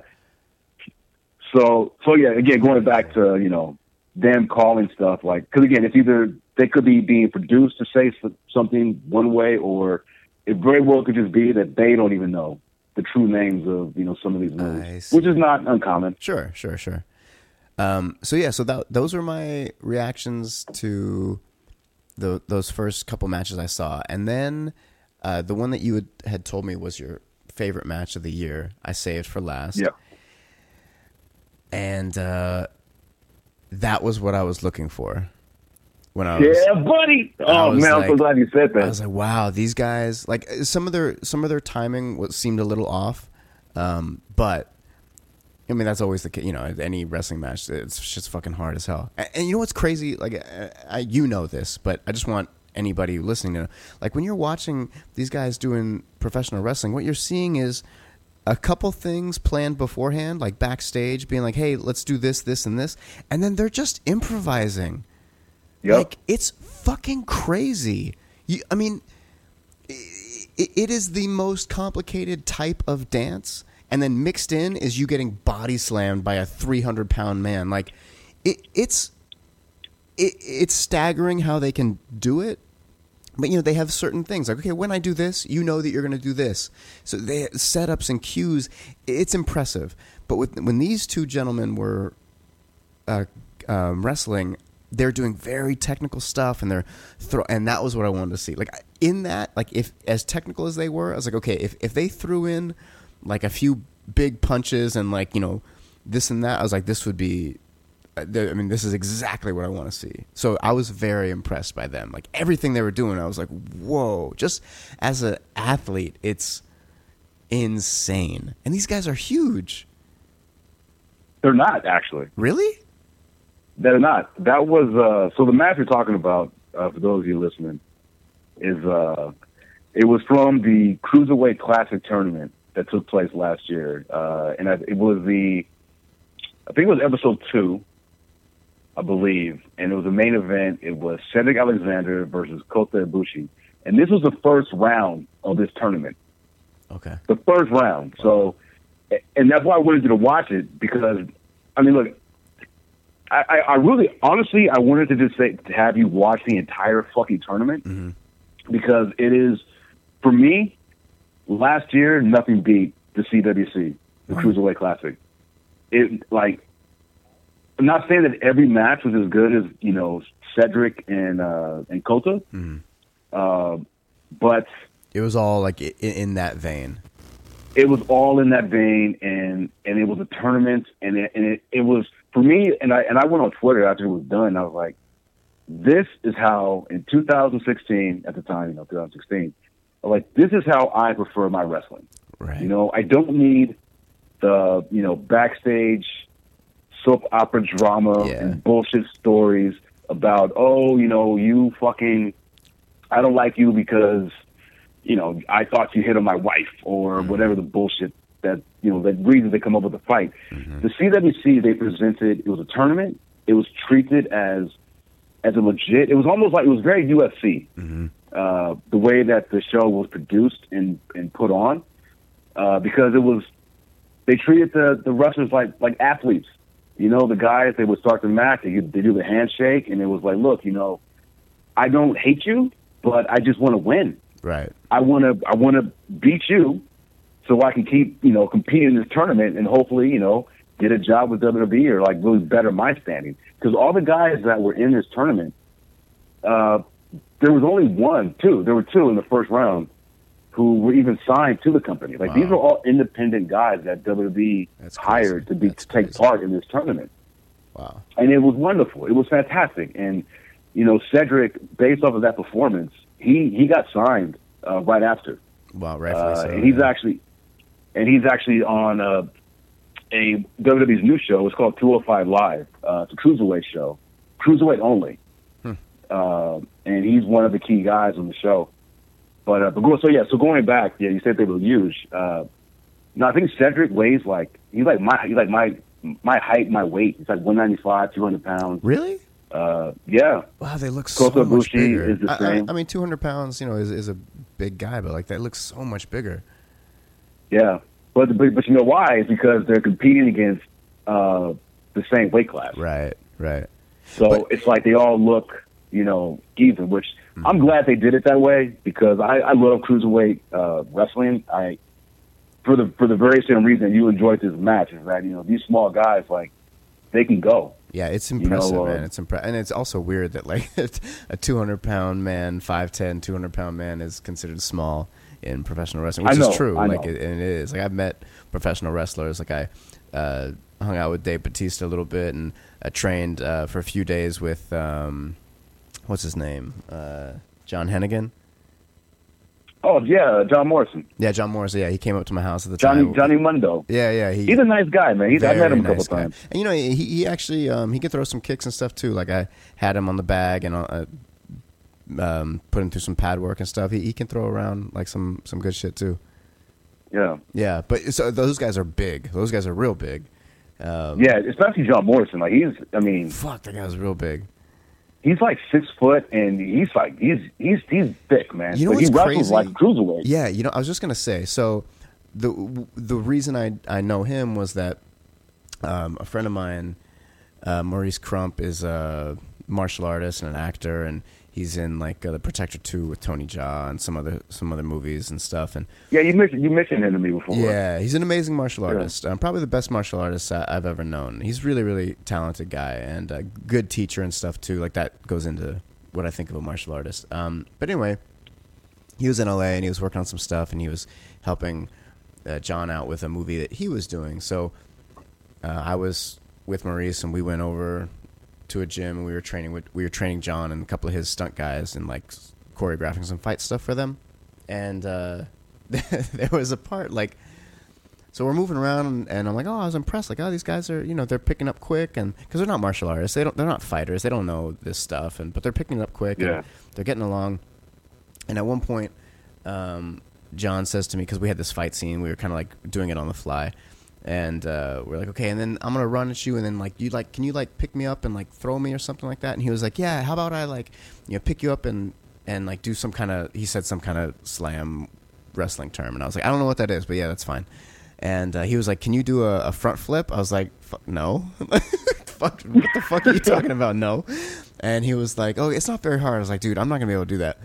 And then uh, so he so we walked through it really slow, and basically all that actually had to happen, I just had to run at him full force, and he had he was just gonna scoop me up and like flip in the air and slam me on a mat, and I was like, "Oh, I don't have to do anything. I, I just you're gonna do all the work. That's fine." So he did, And I have video of like me running at this dude, and he's oh, what did you say he was six six two? I think he's I think six- he's like six two or something like yeah, that. he's yeah. big. I don't know. He's big. Six two, over two hundred pounds, two hundred twenty five pounds probably. Fucking just scooped me up and in the air jumped and spun around and slammed me on my back. And I was like, this guy is a fucking animal. Like, what the hell? How is this even possible? I watched him do like a um like a front flip onto a mat and then like run up a wall and do a backflip. And I was like, what? Somebody Yeah, put this guy in, yeah, somebody should put this guy in a cage or something. Like, in, in, I mean, I, I don't mean to fight. Like, somebody should lock this guy up. We can't have giant motherfuckers that can do backflips and shit running around town. That's it's crazy. But I, I was so unbelievably impressed by how agile and uh, and quick and smooth he was. Not just for a big Yeah. guy, like even a smaller guy, it, it would be impressive. But especially as a big guy, I was floored. Like, that's really weird. Yeah, I remember watching him in WWE because he was there for a lot of years, and and just seeing the stuff that he could do. I mean, because and like and like you said, I mean, like I, it's not that I he, like I've seen guys do this stuff before, Right. but just not with that frame. Like you you just look at him and it's, you're like, what the fuck? How are you able to? Yeah. Like he would do like running. Uh, I don't know if you know what a shooting star is. Yeah. Uh, but yeah, running shooting stars, like flat footed. Like he just run like and just you know do a fucking that you know that front flip or you know and just do it perfectly every time. You know, um, and he was strong. He's strong too. Yeah, he was and doing like, like, tricking and stuff, like like parkour tricking, and I was like, "That's insane! Yeah. that's insane." Excuse me. You know who else is weird Yeah. like that too? Like through Maurice, actually, um, I spent like uh, three or four days training with uh, Anderson Silva, and um, um, Anderson is like, one. I mean, just you know, one of the greatest martial artists of all time, one of the greatest professional fighters ever. Um, and so also one of like just the nicest, most humble guys. But that dude is big too. He's six, whatever, six one. He walks around at I don't know, two thirty or something like that. He's a big, big man. But I watched him in his uh, gorgeous gym in Torrance run up the wall and do a backflip. Wow. And I'm like, fuck him, man. Fuck all of you guys. Like, what the shit? This is crazy. Man, Yeah. you could do that shit. I, I don't know, man. I've never been one. I mean, I, I- could learn it for sure, but I'm small. I'm 5'8", you know? I mean, right now I'm 160 pounds, so it's like, yeah, it, it would make sense that I could do that. Um, but I can't. But it would, if I learned it, it would make sense that, like, oh, yeah, his body can do that. But uh, for a guy who's, you know, over six feet, over 220 pounds, to do that so effortlessly is really scary. Yeah, yeah, Yeah, That really, that really scary. We'd be like training jujitsu and shit, and he he'd be like, "Here, try this move like this," and uh, he's so big, man. He's just like hovering over me, and, and basically it was like him just allowing me to do that. I mean, he's the greatest fighter in the world. Like I'm not gonna fuck with him on that level, but um, I didn't realize he was that. He was that. Uh, he was that big. I mean, I knew he was tall. I didn't know he was that heavy. I mean, he you know he's he's lanky, like he's got really long arms and really long legs, but Yeah. the dude's you know he's over he's whatever he is six two or something like that, and I think he fights at I don't know what he fights at. What's a heavyweight? Is he a heavyweight? Middleweight? Fuck, I'm so bad at that shit. Yeah, I don't. I, don't, I have no idea. Um, but maybe I think All, all I know, he was like one of the top guys, though. yeah, I think he walks around at like 200 pounds, 210 maybe. Um, so he cuts, you know, 20, 20 pounds to fight. So he fights at whatever it is, 180, 190, That- uh, whatever it is. That's not too far from my weight. Yeah. I'm about. I hover from like 195 to 200. Right.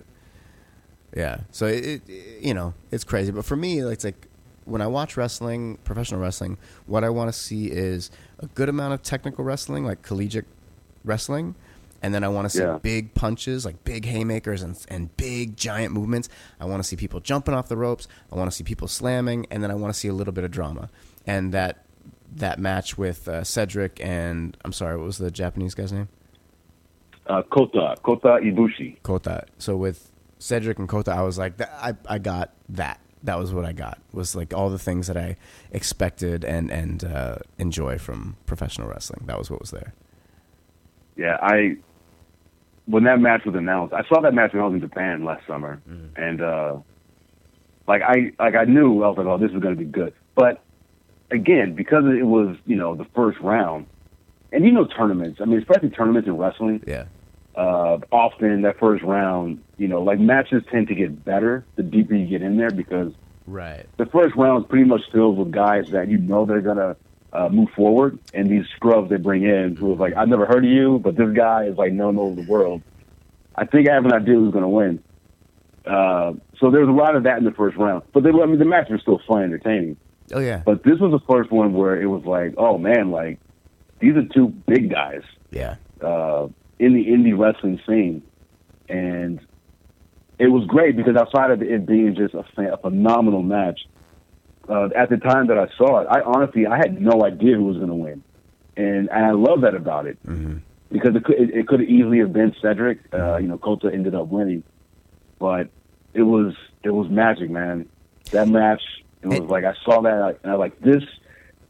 This is why I'm a fan of this Right. of this, you know, of this entertainment. and I- it, and it reminded me of like it reminded me of like because I was I was really a fan of professional wrestling during the um, uh, Bret Hart Shawn Michaels era, and uh, when they fought for their the title, and I know Bret Hart was supposed to win, and then like Vince and Shawn fucked him over or whatever. But uh, that match where everybody was expecting it to be like, oh, because Shawn Michaels is very flashy and it was going to be, but they and it was like an hour long match. The, what they call the Iron Man? Oh, the Iron Man match. Uh, Iron that Man was match. WrestleMania's. I forget the number, but yeah. Yeah, but so it's 60 minutes and uh, however many pins you get in 60 minutes or submissions you get in 60 minutes. And uh, Shawn Yeah. Michaels wrestled the whole time, and it was a very technical match, and everybody was like, "What? This is fucking crazy!" But it was very reminiscent of that, where it was like a lot of technical wrestling, um, not a lot of showing, like not a lot of showy, flashy stuff. And uh, Yeah. just these guys working their asses off, like working really hard. And that, to me, it's like when I watch professional wrestling, professional wrestling, because I know it's not a fight. It's not a real fight. So what I want to see, what what impresses me is the athleticism and the hard work of these men. Like that's what I'm appreciating.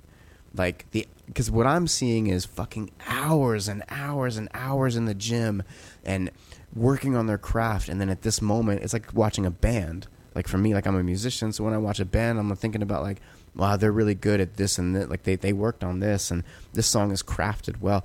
So when I'm watching these guys do this, I'm like, look at them dance so well. Like they're they're working off of each other. They're going at it, a- and uh, they're putting it all out there.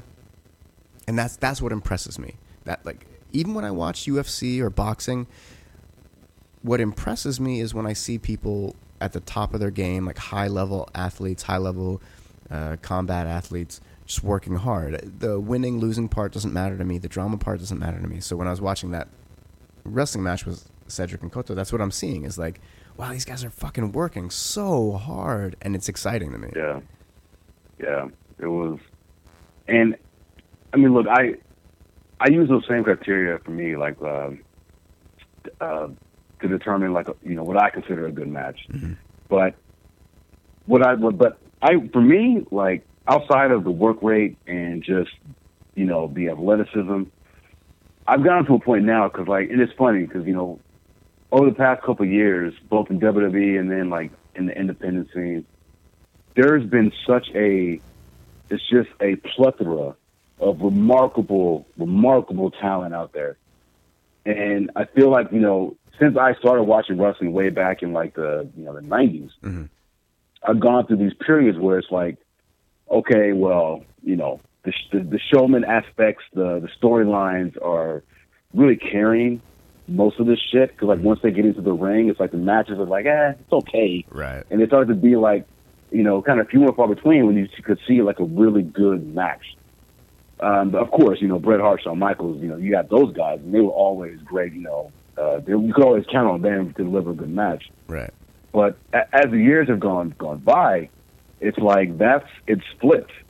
It's like you don't have to go out of your way to see some incredible fucking shit. you know, Yeah. whether it's in WWE or you know Pro Wrestling Guerrilla, which is the top uh, indie uh, in LA. It's it's fucking everywhere. So for me, I've kind of gotten to the point where I'm like, hey, you know, as good as as good as the matches worked, it's like I see that so much now. Now I'm looking at I'm looking at it from a different standpoint, where it's like, look, you know, look, I know that this is all uh, predetermined. Right. I get that. Like I don't care that it is. Like that's what that's what that's the beauty of professional wrestling. But for me, the win is when I can see a match, and it uh, and I can you know it engrosses me so much that I it like the knowledge that I have about this being a predetermined like cooperative thing goes out the window, and I just get so caught up into what's happening. Like any good TV show or, or a movie or a book, where you're like, I just I, I, I care about the outcome, like what's going to happen here? Yeah. to me, like if a match can hit that point and, and get me thinking about that, where I'm not even thinking about the, uh, you know, the match in terms of its, you know, realistic uh, performance, and I'm just more concerned about like, you know, hold to hold for hold, like big move, pins, kickouts, and I'm and I'm reacting in a way that's like this shit is real. That's that to me is when a match is like won Right. and and it's, and it's got me. And Cedric and Kota, that did that for me. You Right. know, it's like, of course, you know, I know like that. You know, these guys, you know, they knew who was winning when they walked out. Like, this is no big thing. Like, that's what wrestling is. Yeah. But it allowed me to suspend my disbelief, and it was it was because of these two gentlemen and them just Yeah. tearing each other up. And the one thing that I, and it's kind of a, a small thing that I, I started to take, you know, to notice a lot is that, you know, they went for covers when you're supposed to. Mm-hmm. You know what I mean? Like, and, I- and and it sounds like it's like a trite thing or like a like a duh. Of course they did, but I see you, and I'm sure you have too. You see so many wrestling matches where it's like they do a big move, and it's like instead of like trying to cover him and trying to to, to win to beat him, you'll see them like jaw to the crowd, do a Right. little taunt, Right. where it's like, okay, you, I was into this now, now you're reminding me that this is just for show. But I love a match where it's like, you know, because there were there were moments like towards the end of this match where I think with Cedric he dropped Kota with the brainbuster. It's like a suplex, dropped him onto his head, Yeah. and then he quickly covered him, and then he kicked out, and Cedric was like, "What the fuck?" Yeah. and Kota's upper body was still standing up, and he kicked him in the head with like his roundhouse, and then covered him again, and, and like he cinched that that pin in tight. And he was like, "What the fuck? What I gotta do?" It's like he kicked out. Oh, not again! Boom! Kick, Yeah. cover. Yeah. And just that, it was like the urgency that each one of these guys went into their falls. Or it was it was it was like, man, like these guys really want to win. Mm-hmm. And that's how wrestling should be. I mean, yes, you know, Yeah, but but, it's like what you're watching, uh, it, these are performance athletes. These are, I mean, these are men and women who, yes, they have to train, they have to learn this and that, they have to do acrobatics, they have to do floor stuff, they have to do striking, they have to do acting, they have to, you know, there's so many facets, and they have to do it all at once. So it's like in the Yeah. match, they have to be acting.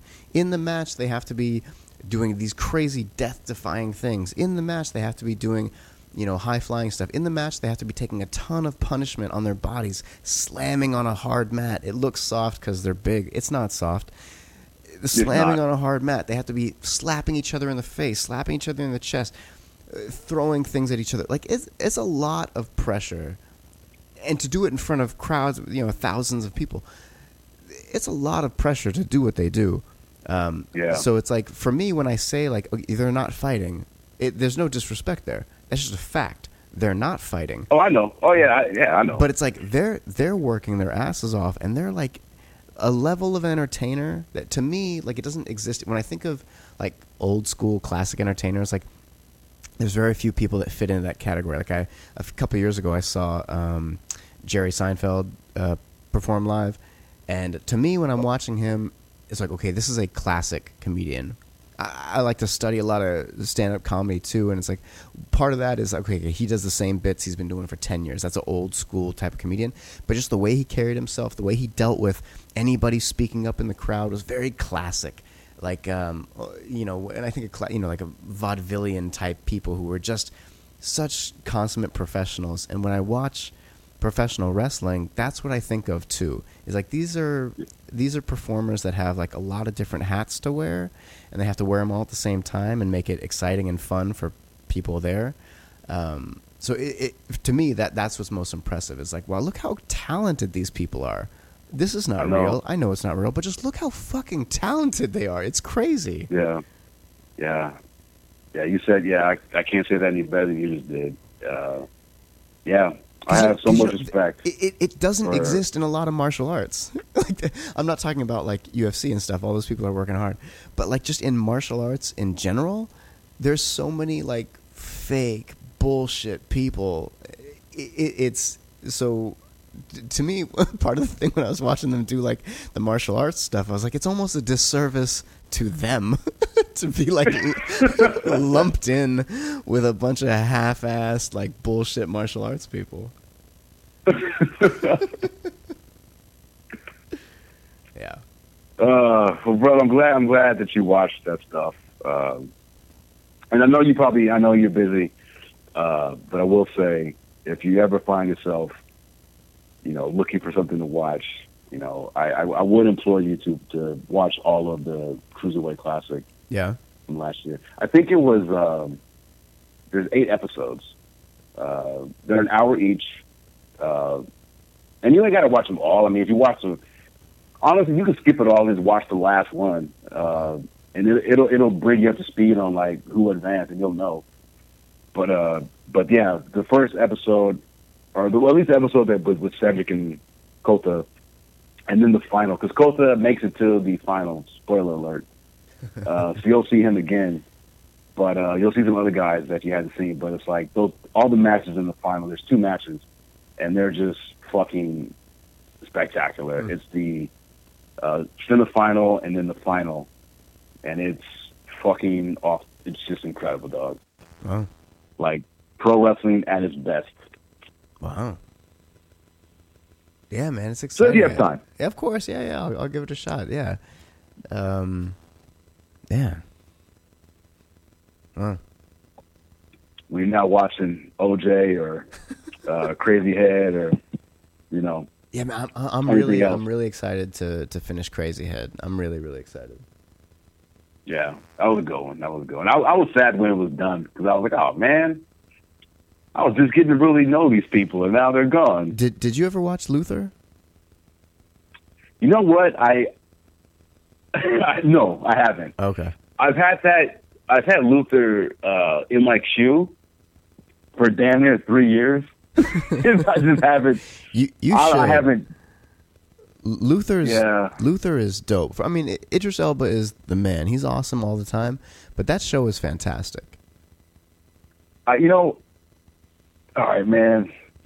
I, li- I like Idris Elba, but he was on the Daily Show Uh-huh. last year. Uh-huh. and I don't know, man. Like he rubbed me the wrong way. How like, so? He really did. He was just a fucking cocky, arrogant son of a bitch. Really? Uh, yeah, yeah, and and look, I look. I, he's a great actor. He is. I'm not gonna. He's a great Judging, man. actor. Go ahead, speak your mind. You know, he, But, he yeah, fight- just the way he- he- he- he's fighting. Uh, he's doing like professional uh, kickboxing and Muay Thai fights now. Yeah, I heard that. I read. I read a story about that. That's all right. I'll, Yeah. I'll, I'll back you up if he's got beef. Yeah, yeah. yeah. Well, I, yeah, yeah. You're my bodyguard. You're my bodyguard. Yeah, man, I got you. Yeah. But no, I like him. But yeah, that kind of I don't know. After seeing that interview, like he just seemed I don't know. He just kind of he came across like a scumbag. Wow, I didn't see it. That's Yeah. crazy. You know, uh, humbleness is very important to me. Like I don't like I don't like braggarts I agree. uh, being around that, He came across that way. Hmm. But Interesting. I'm a fan of his acting. So Well, the show is good. If if if, if you can get past it to, you know, if if it if you can allow yourself to be immersed in that show, it's a really good show. yeah, I've heard good things about it. I've heard good things about it. I'll check it out. Yeah, it certainly is one of the very many good. things. One of the many things on, on Netflix that I've got to get around to, to watching. Yeah, Uh, you have Hulu, right? I do. have all right. We're, I love I love this I love this show, man. We bounce around topics and don't give a fuck about transitions. Well, that, that was seamless. That was so seamless. It was. Uh, there's a there's a show. It's it's actually it's an NBC show, uh, but I was following it because they posted on on Hulu. It's called uh, The Good Place. Okay. Have you heard of it? No, I haven't. It's from hey oh shit you like Parks and Rec right? Love Parks and Rec. It's from the, the creator of Parks and Rec. Really? It's his new show. Okay. Yeah. Alright. It's called The Good Place. It stars uh, Ted Danson and Chris. Is it Kristen or Kirsten Bell? I think Kristen Bell. Kristen Bell. Kristen Bell. Kristen Bell. That's the chick from that one uh, Private Eye show, right? Uh, Private Eye. Show. Jessica Mars. Oh, I haven't it seen Jessica that. Mars? Kristen Bell is uh, forgetting Sarah Marshall, right? The blonde. Yeah. But she got famous because of that show. I think it was Jessica Mars. Oh, really? I never heard about that. Uh, She can get it though. Yeah, it was, it was some show on like UPN back in the day. UPN. She's white though. You remember you you you remember UPN? yeah, she's white though. How does she get on UPN? Dude, because this was the show. No one, no other show wanted it. So Was they she, were like, was "Fuck." she she the token white girl on UPN? No, it was a token white show on UPN. there was a white show on UPN. No, not not not. What did I say? Jessica Mars, Veronica Mars. Veronica Mars. But it's still Yeah. Kristen Bell, right? Yeah, Kristen Bell. Like this, this is the show that, got, that made her famous. That's crazy. Uh, I'm looking at it right now. It's got a 97 percent on Rotten Tomato. oh damn. Uh, yeah, no, it was a really popular show uh, back when, like 2006, 2007. But so, so anyway, so she's in it, and Grahm, this show is amazing. What- it's what- amazing, what it and I would implore you. Huh? What is it called? It's called just The Good Place, The Good Place. Okay. and I'm, I'm gonna tell you just the premise, right? Because it is very high concept. So basically, the, the show starts, and Kristen Bell's character is dead. Uh, she wakes up and she's in this like lobby, this waiting room, and Ted Danson opens the door. He's like, "Oh, you know, come on in. Let's let's talk." I don't know why I just laugh when I hear Ted Danson's name. Go ahead. I know, right? Go ahead. And so, and so Ted Danson explains to her, he was like, "Yeah, so you're dead, um, and now you're in the good place." And he says, and she's like, "What?" And he's like, "Well, you know, there's, you know, basically the good place is heaven, and then there's the bad place, which is hell." Mhm. Uh, and so he explains to her her whole situation, and that you know she's in this, you know, the good place, and everything is is so fantastic and and and perfect and you know everyone everyone in the good place has their soulmates you know, waiting for them and so she gets all this dumped on her within the first like uh i don't know like six minutes of the show. But then the the the reveal comes in right before the commercial break where she she's she tells her uh her soulmate she was like they made a mistake. I am not this person that they think that i am. Uh and then that's pretty much the show.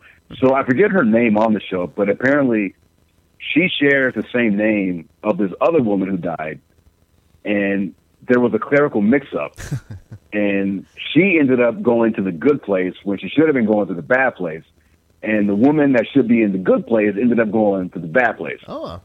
So, so she's basically this woman, this person who is confined to hell, but was mistakenly granted permission into heaven, and she's trying to maintain appearances and not let anybody know that she is the the fuck up. Because just by her being there, it causes and creates all these disturbances within the good place. And Ted Danson is basically like the uh, they call him architects. He's the architect of this neighborhood where she resides, and he can't. He's trying to figure out like what's going on, like why are things tripping out and going the way that they are, and blah blah blah blah blah. And and so it's, it's it's really just it's a show about her trying to navigate and get through the situation. And the only one that knows about it is her uh, her soulmate. She confides in him. This black guy, his name is Chidi, and he's like, "What? You're what?" he didn't even want to know. He's like, "Don't tell me this. Don't tell me this." But he was like um, on Earth. He was a um, what was he? He was like some kind of uh, some theorist or some shit like that. I, I forget exactly what it was, but he she convinces him. She's like, "Look, I know I'm not supposed to be here, but you can teach me to be a better person." So he does his best to try to convert her into a good person, but she is not. She is she is a fucking despicable human because they do flashbacks to show you how she was when she was alive, and she is the worst human being ever. Just cynical, a straight up bitch. You know, didn't care about nothing but herself. You know, Oh, but it, but it, it's a fun, yeah. redemption story. Okay. It's a redemption story, and it, it, it's for me, it's it's better than Parks and Rec. Whoa. They've only, and they've only done one season, and I don't even know if they're gonna do a second. Whoa, B, B. Yeah, brother, brother, I I love Park and Rec. Whoa. I, I love it just as much as you do. I this show, you do. Crazy ass I do. talking out of the side of your neck. I do. Whoa. This, I'm telling you, this show is better. How are you going to say This it's better off of better. one season? This one season is better than all the seasons in Parks and Rec. Whoa. Dropping the mic on that. I'm What saying it. I stand by it. What the fuck? Yes, yes. Oh my god! Wow, that's intense. It- man. That, that's a huge. That's a huge uh, mark to to meet. That's crazy. I, I. It, it is not. I'm, I am not being uh, hyperbolic. Okay. I am because the show. The show fucking surprises you, man. Wow. And there, and there, and, and there are a lot of guest stars from um, Parks and Rec. Not a lot, but you'll see some, some actors from Parks and Rec. They make Hmm. You know appearances on the show. It look Parks and Rec. This creator, this guy, like I think he was was he responsible for uh, the Office as well. Uh, I don't know. Yeah, yeah. I'm asking you. I don't even fucking know. I'm gonna add it. All- all I know, right they- now. Uh, good. They used it to advertise the Good Show. They were saying from the creator of Parks and Rec. Maybe that was all he did. Okay. But, um, yeah, maybe it's like an executive producer or something. No, I'm gonna, I'm gonna add it to my uh, to my thing right now. Brother, you have to. I've seen it twice already. Wow. I think there's uh, 14 episodes in the season, Okay. and you know, 30 minutes. They go by really quick. It is fucking. It's great, man. Oh, he's an executive producer, Michael Schur, the executive producer of Michael Brooklyn, Schur. Brooklyn Nine Nine, and Parks and Rec. Oh, oh, he does Brooklyn Nine Nine. I like that too. I have never seen that. Oh yeah, I see. Add Uh, that- I see Adam Scott here in a in a Yeah. thumbnail. Okay, I'll give it a shot. Yeah, man. Adam I- Scott. Adam Scott. It's not a spoiler, but Adam Scott. His character is from The Bad Place. Okay. Okay. I mean, I, seems- I, I'm gonna watch it, but I'm gonna tell you right now, it's definitely not better than Parks and Rec. Go fuck yourself. Well, you know, I'm glad you said that uh, because I'll give you, you know, I'll give you this, you know, moment to tell that to me, and we'll do another podcast. And after you finished it, uh, a, you'll have to recant so bold. what you just said. so very bold. I'm telling you, man. I'm telling you, it's brilliant. That's It's crazy. brilliant. I'm definitely gonna watch it, man. I'll, I'll definitely watch it. So uh, I was actually just texting with Sergio like before you called, and he was telling me that I need to watch um, Silicon Valley. So I got to do that too. Oh, that show is awesome. Yeah, so everybody Yes. says. So my, my, my boy and my student Seth, he was telling me the same thing. So I, I watched the pilot last year, and I was like, man, I'm not really feeling it. I, I know pilots are always kind of whatever. Um, yeah, yeah. but I didn't I didn't go back after the pilot, so I know I I got to do Silicon Valley, and I'm gonna do uh, the Good Place too. Well, where are you going to watch Silicon Valley? Do you have HBO? I have uh, his HBO Go account. Okay. Oh, well then, yeah, man. Come on. Come on, bro. Come on, son. Yo, I, I, I Yeah, you can't you can't judge any of these shows by the pilot. I mean, you have to give it at least at least three episodes. You're right. You're right. Because you know when the biggest um, pilot uh, lesson I had was Breaking Bad. Because I watched the pilot for Breaking Bad, which I, I just recently watched again, and I was like, "What the fuck was I thinking? This pilot is amazing too." But when I watched it at the time, I That's was like, only because you know what happened before. Right. But when I watched at the after. time, I was like, meh, I don't really care. And so like I waited another, I don't know, eight months until I started it again. And then I watched like the next couple episodes and I was like, holy shit, this show's amazing. Hey, brother, I this I created this whole pilot rule based off of Breaking Bad. I didn't like the pilot either. Right?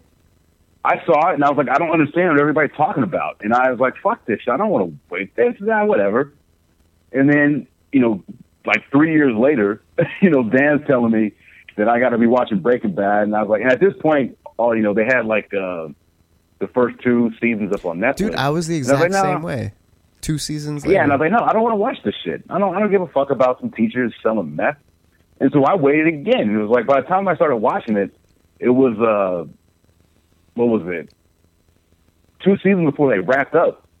you know, Yeah. but I went back and I, I just I binged like I, I made myself get through the pilot, and I kind of forced myself. I had to force myself to just stay watching it, Yeah, it's like a book. and you it just took about give three episodes. You just got to give it time. Yeah, By the third episode, the end of it, I was like, okay, all right, it's it's got me. yeah. That is by Uh, far and- still like for me like a benchmark of like one of the greatest periods of television. Like that show was is a fucking moment of unbelievable television. Yeah, I agree. Yeah. I agree. I, And- I hold it up uh, high regard. Yeah, and even as like unbearably annoying as the Skyler and the the sister are, um, I mean that's like they're supposed to be. So they play it so well. But God, I, the whole time I was just like, when are they gonna kill these bitches? I'm so fucking tired. I, you know, of them. I never thought that that uh that they were that annoying. really? Holy shit! Yeah.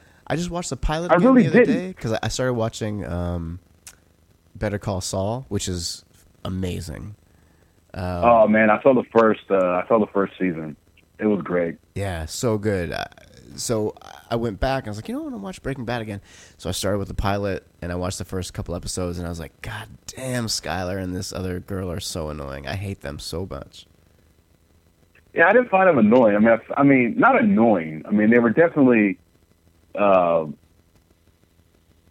uh, well, well, all right, well, maybe they were a little bit annoying. You have a much higher But- tolerance for annoying white people than I do, apparently. Yeah, well, maybe that's what it was. I but I, I did like how, you know, they they flipped it.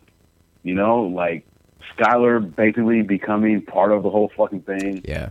and then like they, they allow because like any other show, and those two characters, those two women would have stayed the exact same way from the start of that show to the end. Right. But but but but the, the writing being as strong as it was, they were able to to to develop and to change in both of them. Yeah, you know? yeah, I mean, I was just going Skyler- to say, like, go ahead. No, Skyler, you know, went from being, you know, kind of this doting wife to then figuring out what was happening, and then her not wanting to see her whole fucking life and her family like just be completely upended. You know, in her own way, rationalize. Well, if I help, maybe it'll be enough, you know, to just get him through this, and she does, and then she becomes complicit in it, mm-hmm. which I never saw that coming Yep. and then and then the sister, you know, the sister changes and she, you know, she be, she gets hardened. She's like, "What the fuck is going on?" Because the, the sister was for me was worse than maybe Skyler was Yeah. because she was just this dumb ditzy Totally. clueless type broad. And just such a. But then towards cunt. the end though, you find out like, hey, she she grew up too. She realized she's not Yeah. that dumb. Yeah, and, and only that, like how how bold and how brave it is to, to take the show and and take the the lead actor of a show and change him from the most like virtuous good guy to the most ruthless, disgusting villain, um, and then turn him back into a hero. Like you care about him again. It's so fucking crazy. Such good writing. And then uh, even like Jesse's whole arc is he. You know he's he's a he's an addict and he's a he's a trauma survivor. Like his whole arc is so sad and he's constantly like allowing himself to be put in these horrible situations because he's he's uh, so desperate to be uh, feel some kind of love or connection that he keeps fucking up and making his life worse and, and, and allowing this Walter White character who he trusts implicitly back into his life and, and he destroys him every time and he keeps letting him it's an intense show man. It's a really intense show. Yeah, it is. It is. And you, man, you hit the nail on the head when you're talking about you know his relationship with Walter because Walter fucks him up. Yeah. Takes advantage of Jesse, like, because all Jesse wanted, I mean, he, yeah, he just wanted to, he, He he, he was looking like a, father. like a father figure, exactly he needed a father like I, you know? it's and he thought he found it, and then, you know, Heisenberg, you know, he, he, he, figured that he figured out what Jesse needed and how he saw him, and he exploited it. Yeah, and you know? and and and and, Constantly. uh, and in in um, Walter White's position, he's a narcissist, so it's he's not doing it intentionally to fuck over Jesse, but it's all about him, like what he wants, what he needs, how it affects him. So he keeps ruining Jesse's life, and Jesse keeps clinging to it, and Walter White keeps trying to justify his own behavior and. It, it it's it's such a fucked up dynamic, and it's really like when I watch that show now that I'm like in therapy and dealing with my whole life and shit, it's fucking crazy and and and uh, kind of shitty how much I identify Yeah. with Jesse, and like, oh man, and, and how many people in my life have been Walter White, and uh, yeah, it, such an intense show, such good writing. Like when I look at a show that, you know, like I love Game of Thrones a lot. Um, like I love that show; it's so good, but it doesn't elicit the emotional connection or response that I when I, uh, now when I'm talking about um, Breaking Bad. Um, so it's like as much as I love Game of Thrones, like I'll still put let's say Breaking Bad ahead of it because of that connection. The the, the subject matter they touch on is so deep. Yeah, I I feel you with that. Look, as good as as good as Game of Thrones is, and it's great, Mm-hmm. but it's I mean, look, it's it, it's it's only so there's only so much you can really invest in a show, as good as it is, for dragons. Right, right. Because I mean, because I mean, it's, it's not like- it's not real. it's not real. It's not real. Like, I mean, they do their best to make to. I mean, they've the the world building on Game of Thrones is fantastic. Oh, like Oh, everything, so it, it comes across fully realized.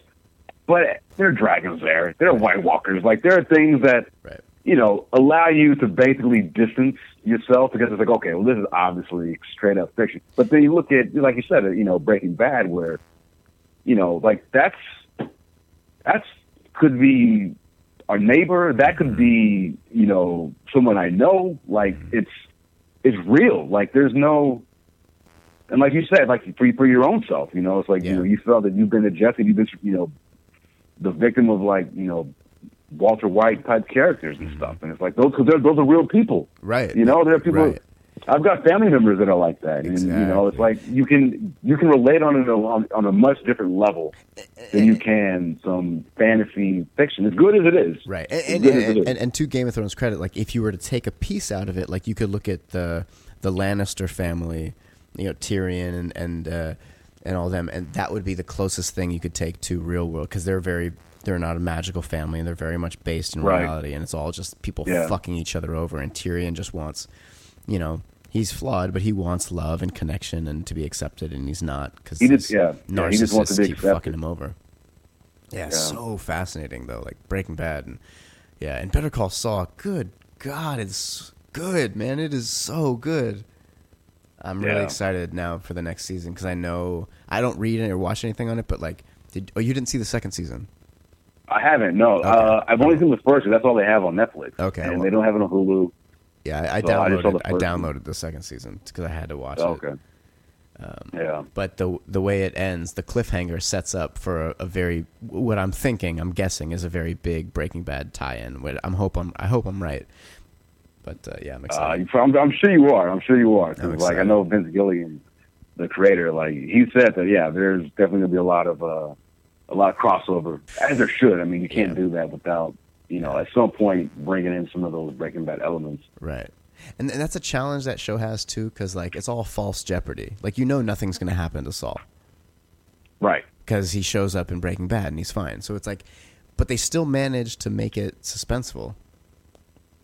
You know why? Because they put they put in characters that you don't know. Right. Ah, The brother, very smart. uh, You're very smart. all these other people. Yeah, 'cause- That's no, but it's point. true though. That's like you point. said, it's like you know that he's going to be okay. hmm But if they can get you to start caring about some of these other side characters, Right. You forget. that's what pulls you in. You know. yeah. That's a very good point. That's a very good point. Yeah. Great show. Great show. I, I'll make a good point every now and again. You make lots of good points, man. Ugh. Oh, man. Uh, all right, man. Hey, you want to call this uh, a night? Yeah, it's late. uh, we can. We can. Uh, I got. I'm doing the pee pee dance over here. Yeah, man. Let's call it. Let's call it. We can. Uh, we'll pick back up. Dance. We'll we'll do another one when you get back. Yeah, absolutely. Uh, hey, before we go, uh, one last thing. Uh, it's Thursday, February. What's the date? The 9th? The ninth. Yeah. John Wick 2 comes out tomorrow. Ooh. And I, I, I love John Wick 1. I thought it was, I still think the first one is probably the best action film that's been produced in America in quite some time. And I- I'm seeing the early reviews for the second one, and they're saying that it's it's based. I, I read one review and they said that it's basically the equivalent of the Raid Two Fuck. in terms of how how it you know expands upon you know what the first one did. So I'm Yo, excited for that J- shit. John, I, I, I'm completely on board. John Wick One was amazing. I love that movie. I love them. And you know what's weird too? I know we, we I won't have a lot of time to talk about this, but uh, he went from like John Wick to Knock Knock. I know, You sucked my Oh. cock. I know, man. I just saw that. I saw that maybe like four or five months ago, and and I and I honestly I didn't know the timeline until after I saw it because I was like that movie was horrible, and I'm Oh like my that's what you God, did after John oh, Wick. bad. You sucked my cock. Fuck, that movie was so bad. Those those girls were hot though, especially that blonde. They were. Good lord, holy They shit. were. Yeah, It was believable. I was like, hey man, you know, I anybody only- anybody would have fucked them. Anybody would have fucked. them. Yeah. Especially after all the all the lengths that they went to. Yeah, crazy. Oh, you know, last thing too is uh, John Wick comes out tomorrow. But you know what else comes out tomorrow is the new Lego Batman movie. Oh yeah, Which I'm I'm- gonna see that too. which I'm very excited about. But you know what I'm really excited is um I bought tickets and I'm taking this taking my son. I'm taking Grayson to go see it. The first movie Oh yeah, in the theater. Yeah, first movie in the theater. Lego Batman. Lego Batman. Nice. You know, because that's his first word was Batman. Yeah, I know you told me that. Yeah, yeah, yeah. So I'm excited. Wow, that's man. awesome, man. I'm very excited tomorrow. 11 a.m. at the IMAX. I'm, I'm pumped. Oh man, that's dope. I just hope he sits. Yeah, I want to see that. IMAX tickets are expensive as shit. Yeah, I know. Yeah. Uh, well, all right, man. All right. This was fun, man. I'm, I'm glad we can, uh, you know, in a pinch, we can always do this over Skype, and I'll, I'll get the sound worked out better for next time too if we do it. Yeah, it was a good test. It was a good test. But like I say, you know, the next one, uh, we'll do it. I'll be at your place. Cool. All right, bro. All right, everybody. Thank you, guys. All right. Wow. All right. I'm really gonna take a piss. Bye, everybody. All right. Peace. Peace.